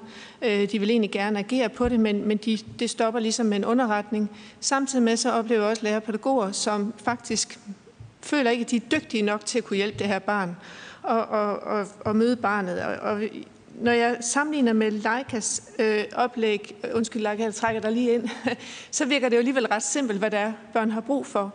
Øh, og så jeg bliver meget optaget af den der øh, mangel på gennemslagskraft, når man sidder i det der første led, når man, når man møder barnet og egentlig gerne vil gøre noget. Og så møder man den, det her system, hvor, hvor min næste jagttagelse er, at, at socialrådgiverne ofte jo gerne vil hjælpe, det er derfor, de har taget den her uddannelse, men de sidder med en lovgivning, som presser, de sidder med måske også med en økonomi, øh, som jeg nævnte for en anden lige før hen i rummet, så har jeg nogle gange set dollartegn i øjnene af, af socialrådgiverne, og det er ikke fordi, de vil have det, men de er også ligesom øh, låst på noget økonomi. Øhm, og så er der selvfølgelig lovgivning, som, som vi alle sammen er bundet op af. Så det, vi, din gennemgang viser sådan set meget godt, at vi har en masse siloer, og vi har måske fået bygget murene rundt om de her siloer tykkere og tykkere. Vi har en masse veluddannet personale, men, men det spiller ikke sammen. Øh, det kan jeg høre, du siger. Øh, men hvis vi så lige sammenligner det med, hvad er det, der Leica hun beder om? Som jeg synes, vi står sådan meget klart og skinner øh, på, hvad det er, børn har brug for, og unge har brug for. Hvordan kan vi få brudt de her siloer ned med al den faglighed, vi har, med al den viden, vi har? Altså, har, har du gjort dig nogle tanker, øh, udover at vi skal have, ved ikke, om du nævnte ordet paradigmeskifte, men det er jo det lidt, der ligger i det. Har, du, har, du sådan, har I gjort jer nogle tanker om, hvad skal der til, øh, for at, at de her samarbejdspartnere kan få mere gavn af hinandens viden? Tak for det, Birgitta. Du skal lige have din mikrofon slukket igen. Øhm, der er heldigvis mange kommentarer undervejs i de seneste indlæg her, så jeg håber, at øh, du også kan klare at svare på de der små tre minutter, Frank. Men jeg giver i hvert fald ordet til dig nu. Værsgo. Tak. Jeg skal prøve. Det er jo nogle store spørgsmål, nogle af dem, ikke? Ja. Øh, men hvis jeg nu starter med, med, med det, som øh, Trine havde fat i, det der med, at øh, hvad gør man egentlig? Kan man lave det her? Altså, hvordan kan vi egentlig skabe de her målinger? Og det er så også lidt til nogle af andre, det er, normalt når vi laver forskning på det her område, så laver vi, sådan når vi siger, at vi sætter en lov i gang, og så nogle år efter, så ser vi på, om den virkede eller ikke virkede. Det som vi prøver, og dermed laver man, konstruerer man jo hele forskningsprocessen uafhængig af det, der foregår inde i den her kasse, hvor at den skal virke. Og det som vi gerne vil, det er, at vi vil ind i den her kasse og starte der i stedet for. Og hvis jeg nu skal give et eksempel i forhold til det her med, hvordan man kan måle på det, som er ufuldstændigt, altså fordi det bør vi også undersøge. Men, men en af de ting, jeg godt kan være optaget af, det er for eksempel det der med skolefravær. Jeg forstår jo ikke, at der ikke automatisk på hver socialrådgivers bord er en, en, en statistik, der siger, hvor stort er skolefraværet på det her barn. Således at hvis man har haft en indsats, så kan man se et halvt år efter, at det så faldet eller stedet. For vi ved jo, lidt andre der har sagt, at det der med skole, det er en ret god indikation på, hvordan det går. Og der kan man lægge mere ting. Man kan også arbejde med det, som, som, som vi og andre har arbejdet med, med at bruge det, der hedder SDQ, til at måle en trivselssituation. Ikke om det progredierer, men om, hvordan et barns trivsel er i en periode, når man for eksempel laver det her. Ikke? Altså, der er flere tag på det her, men der er ikke nogen, der har lavet det, sådan, man kan sige, okay, her er lige et, øh, et værktøj eller et instrument, vi kan prøve ind i det her. Ikke? Men ved at starte, min pointe er ved at starte på at måle på, hvad der sker med de børn, vi har, sammen med de folk, der arbejder med dem, så kan vi bygge de andre ting op. I stedet for at øh, ligesom stå udenfor og kigge og konstruere viden, surveys, spørgeskemaundersøgelser. I bedste fald, og det kan så være, i øvrigt være nyttigt på mange andre samme registerundersøgelser osv., men så prøve at få fat i, hvad der, er, der sker i, øh, i det der. Så det er en måde at starte et sted, men vi, er, vi kan ikke, øh, jeg kan ikke komme med et bud på at sige, det er sådan, vi gør det, ikke? Så, øh, så vil det være meget nemmere. Og det er heller ikke sådan, når man kigger i udlandet, at det vælter med den her slags øh, metoder og instrumenter. Så er der det med øh, det der med øh, investering og, og implementering i underretninger osv. Bare lige for at sige kort om det. Altså, jeg tror, det er vigtigt at, og, øh, og se på, at når man laver, altså underretningerne er jo tænkt meget godt. Altså det, der er jo, når jeg kigger på det der underretningslovgivning, så synes jeg egentlig, at det lyder meget fornuftigt. Men når jeg nu ved, at, øh, at, at antallet af underretninger er fordoblet, eller tredoblet, hvis vi går tilbage, at der nu er 79.000 børn, og det ser ikke ud som om det stopper, der, der, der bliver underrettet om, så rammer det jo ind i de kommunale forvaltninger. Og så laver de det, de siger, ting, ting, ting, ting, i forhold til de her øh, regler der, og så er det nogle gange nogle andre spor. Så det bliver sådan en ekspeditionssekretær, hvor barnet ikke bliver så interessant, enten vi skal træffe en beslutning om, hvordan vi sender vedkommende videre, eller stopper den her. Og når den så kommer over, hvis man så er uheldig, så kommer den over i en, i en paragraf 50 afdeling, og så er der jo en foranstaltningsafdeling i kommunen også, som kommunen, som det her barn så skal bevæge sig igennem, eller de her barn og forældre skal bevæge sig igennem. Og det er vi nødt til at omtænke. Altså det er der, jeg, jeg tror, man er nødt til at have det der med at have en mere kontinuerlig sagsbehandler, der måske er i stand til at tage de her, alle de her opgaver samlet i det her. Det kan være en måde at modgå det på. Det er i hvert fald en af siloerne, der kan øh, nedbrydes. Og så bare lige for at tage den med siloerne også i forhold til skoleområdet, der er ikke. Altså der er paradokset jo blevet, at det er blevet usikkert, hvor meget pædagoger og, og forældre selv skal gøre. Altså jeg hører pædagoger fortælle om, at vi skal underrette her, i stedet for at gøre noget. Og det kan godt, at man ikke synes, det er rimeligt, men det er den refleksion, der er der. Eller hvis de siger, nu gør vi noget, men vi får tæsk, fordi vi ikke har underrettet og ventet på, at socialforvaltningen gør noget. Og det er ikke fordi, der er nogen, jeg har ikke noget klart tæk på den her grænseflade, men måske er vi kommet for langt over i det der, ikke? Øh, og måske fører det store antal underretninger og den hurtige behandling til, at vi bliver ved med at generere flere, fordi nogle af dem, vi burde have set, drukner i mængden, og så kommer de tilbage igen. Men det ved vi ikke, for igen det der med, at der vil det være, i øvrigt være ret simpelt at finde ud af, hvor mange underretninger fører ind til en indsats. Ikke? Københavns Kommune undersøgte i 2012, øh, før alt det her steg rigtig meget, og der var 6 procent af alle underretninger, der førte til en foranstaltning. Så det er rigtig mange, man får ind i det her, i forhold til dem, der faktisk fører til handling på det. Ikke?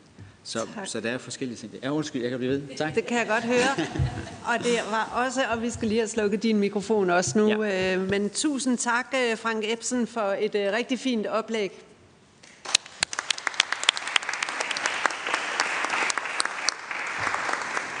Og jeg forstår godt, at øh, man kan blive ved. Det er jo virkelig et stort emne, man, øh, vi er beskæftiget med her i dag. Øh, jeg beklager den stramme tidsplan. Den sidste oplægsholder i dag er Anders Hede, som er forskningschef for Trykfonden. Og jeg vil bare skynde mig at give ordet videre til dig, Anders. Værsgo. Ja, tusind tak, fordi jeg måtte komme her i dag, og at mødestyringen har været så stram, at der nåede at blive tid til mit indlæg. Øh, jeg vil prøve at sige noget om øh, nogle forslag, som jeg mener kan skabe bæredygtige forbedringer på det her område. For jeg synes, det er et helt grundlæggende problem, og som også afspejler mange af de spørgsmål, der er blevet stillet. Vi har en frustration over, går det her område egentlig fremad? Og kan vi, hvis vi finder på nogle gode idéer, hvordan kan vi så fastholde dem? Og det er, der er desværre sådan en sammenhæng på det her område, at hvis man, nu er også mange har efterspurgt øh, forskning, det, det kræver altså, at der er et stort forsknings- og udviklingsmiljø derude. Der skal være nogle unge forskere, som siger, det offrer jeg simpelthen min karriere på. Det her, det vil jeg simpelthen, det vil jeg super gerne prøve det her. Det findes kun i meget, meget lille omfang i dag. Der er nogle få sådan heldemodige, nogen som Frank, og øh, jeg tror, at de mennesker, der arbejder kontinuerligt med anbringelser øh, på en meget konkret måde i Danmark, de, de fylder bestemt ikke en række i det her øh, lokale her.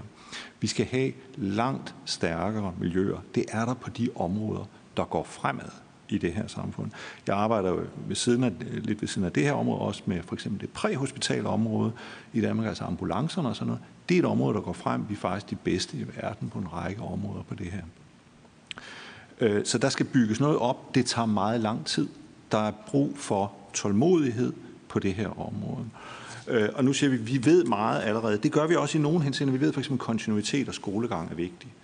Men hvordan får vi leveret på kontinuitet og skolegang? Hvad er det for nogle ændringer i vores organisation, uddannelse og andre ting og sager, som gør, at vi kan levere på de her ting? Vi ved, at druk er et kæmpe underliggende problem under meget af det her. Hvordan integrerer man misbrugsbehandling, det at tage hånd om misbrugsproblemer i den konkrete sagsbehandling? Det er sindssygt svært. Der er mange kommuner, der har prøvet en række projekter, der ikke rigtig har virket. Altså, det er virkelig en mur, man er løbet ind i. Og det kræver altså meget lang tid, meget stor tålmodighed, at blive ved med at stå og banke hovedet ind i den mur, og på et eller andet tidspunkt, så finder vi sgu nok et eller andet hul i den et sted. Men det er svært. Øhm, så der er brug for en, en langsigtet investering. Jeg tror, der er brug for en politisk fastsat opgavebeskrivelse for, hvad er det, vi gerne vil have. Og det, jeg synes, der er den store udfordring, det er ikke så meget, vi, vi kender alle de her problemer, og noget af det, vi godt vil hen til men hvordan får vi det integreret ind i den praksis, vi har? Det er det, der er forskningsspørgsmålet.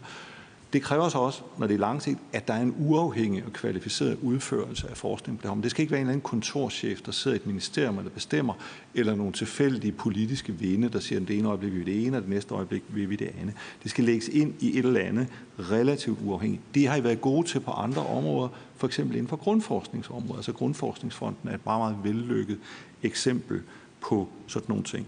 Vi skal have brugerinddragelse i forskning. Forskningen skal give mening for frontmedarbejderne. Det skal give mening for de mennesker, som de her indsatser berører. De skal ikke defineres alene ud fra, hvad der er akademisk interessant. Og så er I også nødt til at spekulere i grunduddannelserne på det her område. Jeg tænker, hvis jeg sad ude i en kommune, ikke? Hvis, jeg, hvis jeg hyrer en tandlæge, så får jeg en, der kan bruge. Altså, de tager ikke fejl af tanden de bruger det rigtigt. Man kan godt diskutere, om de nogle gange bruger for meget og sådan noget, men, men grundlæggende så er håndværket i orden. Hvis man ansætter nyuddannede socialrådgivere, så har de faktisk ikke prøvet det job, de går ind til. Hvis jeg ansætter en ny psykolog ude i kommunerne, så har de faktisk heller ikke prøvet for alvor at være psykolog. De har ikke i deres grunduddannelse tilstrækkeligt med det praktiske håndlag. Det skal bygges ind i uddannelserne. Det vil også gøre, at de forskningsresultater, der kommer, bliver integreret ind i hovedet på de her mennesker. Hvis man ikke man tænker uddannelse med på det her område, så kommer man heller ikke meget længere. Jeg vil sige, at vi ved meget om, hvordan vi skal opbygge gode øh, forskningsmiljøer, men det tror jeg vi hoppe videre, hoppe videre til det næste forslag. Det andet, det er, at det her er ikke kun et socialt problem. Hvis vi definerer som noget socialudvalg, socialrådgiver, familieafdelingerne tager sig af, så, så har vi også for få ressourcer. Psykiatrien øh, bør meget mere på banen. I er i gang med en proces omkring øh, en 10-årsplan for psykiatrien. Øh, stor del af de familier, der er inde i det her, har psykisk sygdom tæt inde på livet. Det bør være en målsætning for psykiatrien, at deres patienter lykkes bedre som forældre. Hvad skal der til for, at de gør det? Altså, det er der en række idéer til ude i psykiatrien, som de gerne vil arbejde med. Øh, og det er nogle af de ressourcer, også forskningserfarne ressourcer, man kunne trække ind i det her felt. Kriminalforsorgen, også et område, vi ved, det er særdeles problematisk for mange af de her børn, når far kommer i fængsel. Kan vi udtænke noget andet? Jeg kan snakke helt længe om den store, min store begejstring for fodlænker. Øh, det, det burde man benytte langt mere, når man, når man dømmer øh, fædre til noget. Man kan igen justere nogle opgaveformuleringer. Den kommunale misbrugsbehandling og andre aspekter af misbrug det er et svært område, men der er virkelig noget at hente. Ikke? Og jeg ved, at politiet arbejder med social søg. Der er sundhedsplejersker, som har spekuleret i nogle idéer om, kan vi få de her børn udredt for forskellige sundhedsudfordringer, som de, de har på forskellige områder. Så der er en række forskellige ting. Og jeg vil sige, helt overordnet, så er alle gode forskningsmiljøer, de er tværfaglige. Der kommer folk ind fra mange forskellige steder. Også når her har vi talt meget om de her udredninger og undersøgelser. Psykiaterne har faktisk arbejdet meget i, i årtier med, hvordan man laver gode udredninger og undersøgelser. Det er mit næste forslag. Øh, det er, at vi har brug for at tage fat nede i maskinrummet. Altså rigtig, rigtig meget af den forskning, der laves, altså diskuterer for eksempel social arv. Jeg tror, vi kan tapetsere Christiansborg i forskning om social arv. Altså vidderligt tapetsere det her. Men hvordan skal det konkret integreres ind i de undersøgelser og udredninger, som vi laver?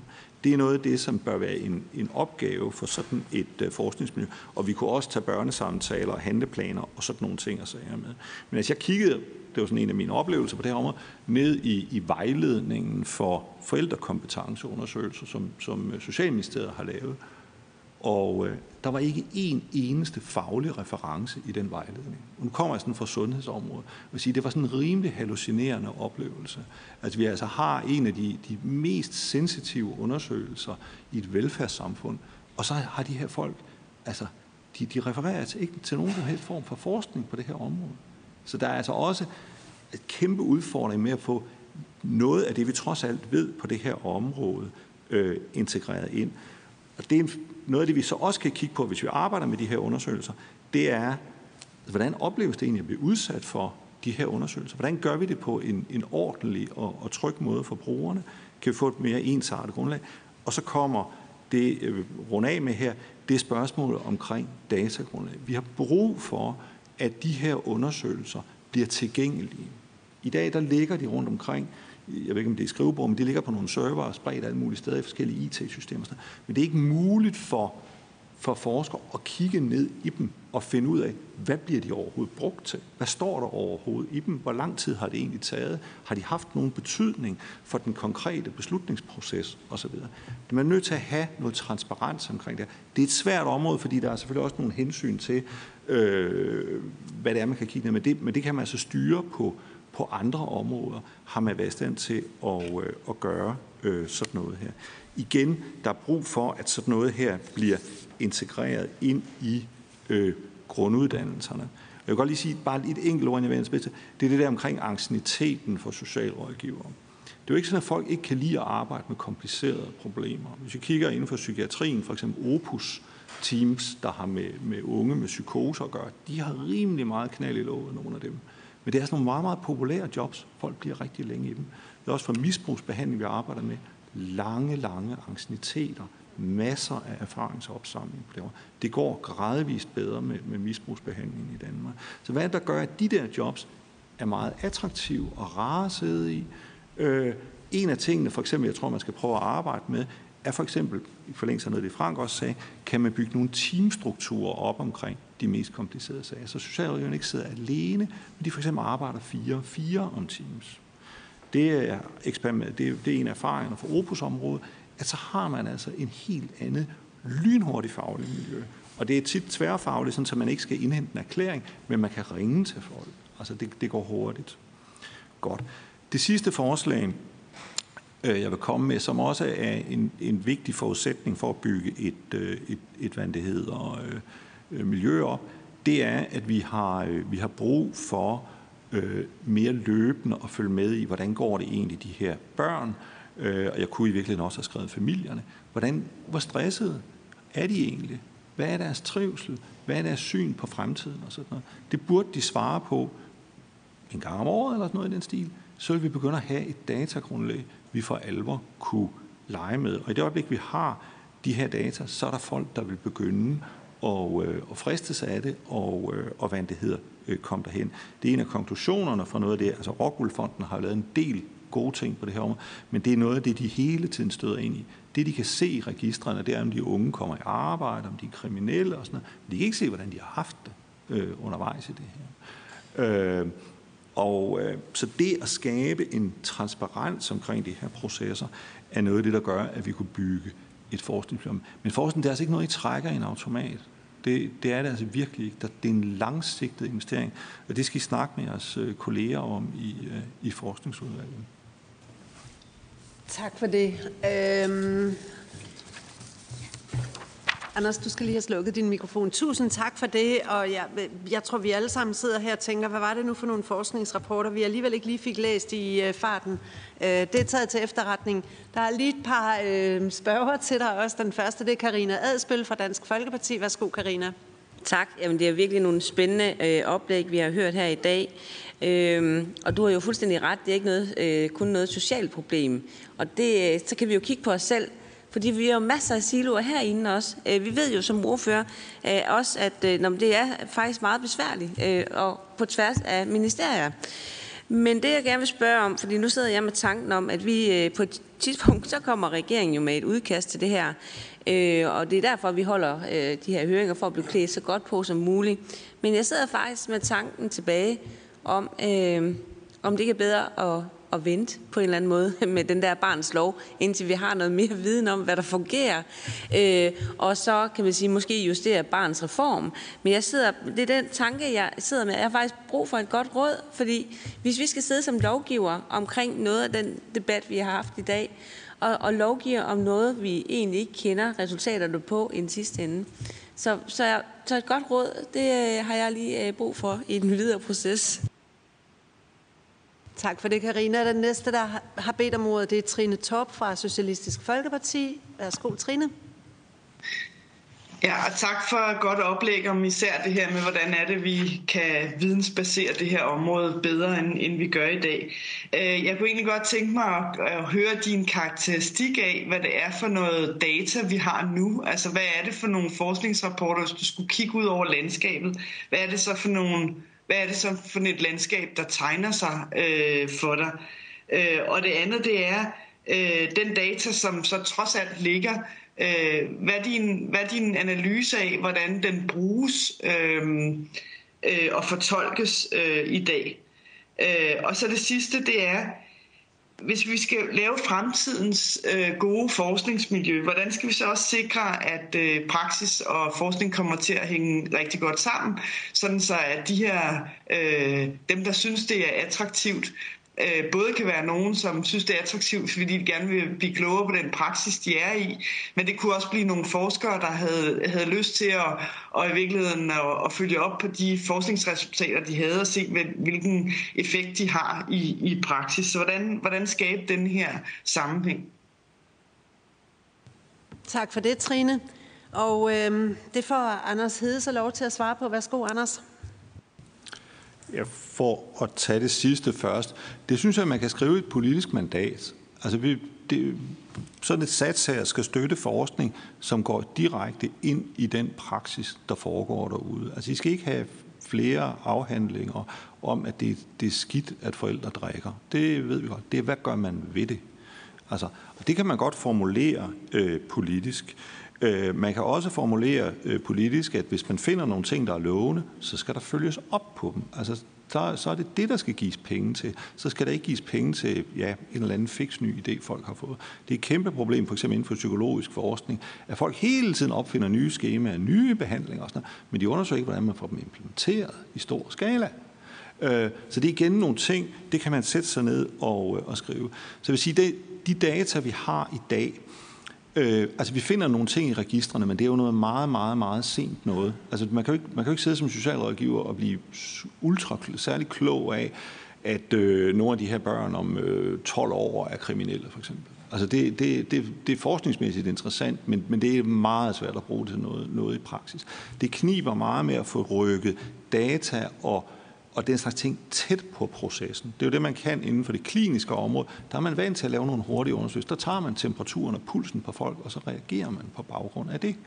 Øh, og det er den der type her og nu relevante ting, som man, man, man, man hvad det hedder, har, øh, har meget mere brug for, end, øh, end hvad det hedder, vi, vi, vi, vi ser i dag. Så, hvad det, og, og der, det stiller nogle meget store faglige krav. Altså hvis man, Frank nævner SDQ, som jeg også er meget begejstret for. Hvis man sidder som socialrådgiver med et SDQ-svar fra, fra nogle forældre og nogle børn, hvordan skal man egentlig lige tolke det? det, kræver, altså det ikke, man kan godt, men det kræver altså noget træning og noget uddannelse, og der skal man, øh, der skal man følge op.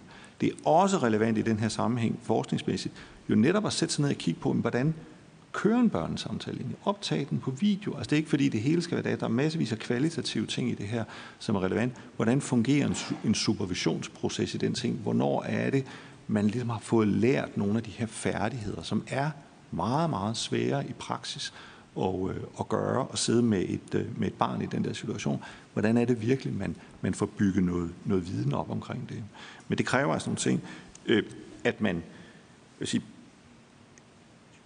Øh, at, at man altså bruger tid og kræfter på det her. Det ligger noget ud over, hvad der i dag er ressourcer til på socialrådgiveruddannelsen, skal jeg også sige. Fordi det er meget billigt at give folk en akademisk uddannelse. Det er væsentligt tungere at give dem en, øh, en solid håndværksmæssig uddannelse. Altså det, det er dyrere at uddanne en tandlæge end, end en psykolog eller socialrådgiver.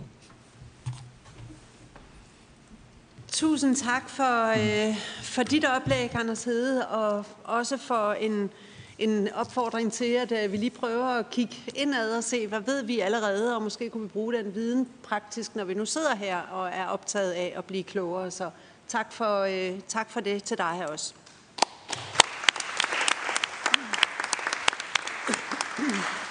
Og tiden er jo desværre ved at være gået, øh, så jeg vil gerne sige undskyld. Tiden ved at være gået, så jeg vil gerne sige en, øh, en øh, stor tak for en øh, meget udbytterig formiddag med interessante og gode oplæg. Og egentlig var det jo meningen, at nu skulle jeg jo komme med et, et stort oplæg, der ligesom samlede op på det hele, men det er der desværre ikke sådan lige tid til. vi skal jo holde tidsplanen, så i stedet vil jeg på udvalgsvejene gerne sige tusind tak til oplægsholderne for at stille jer til rådighed og dele jeres viden og jeres erfaringer. Der har været rigtig mange øh, gode input og anbefalinger undervejs, så det er et stort, et kæmpestort og bredt og kompliceret emne, som, øh, som vi skal beskæftige os med, og derfor er jeres viden jo også noget af det, som vi kommer til at tage med os i det videre arbejde, når vi skal skabe øh, de bedste rammer for udsatte børn og unge og deres familier. Og også en øh, stor tak til udvalgsmedlemmer, tak til tilhørere, både jer, der mødte op her øh, til høringen, og jer, der fulgte med derhjemme. Øh, kom nu øh, godt og sikkert hjem alle sammen, og husk at holde afstand.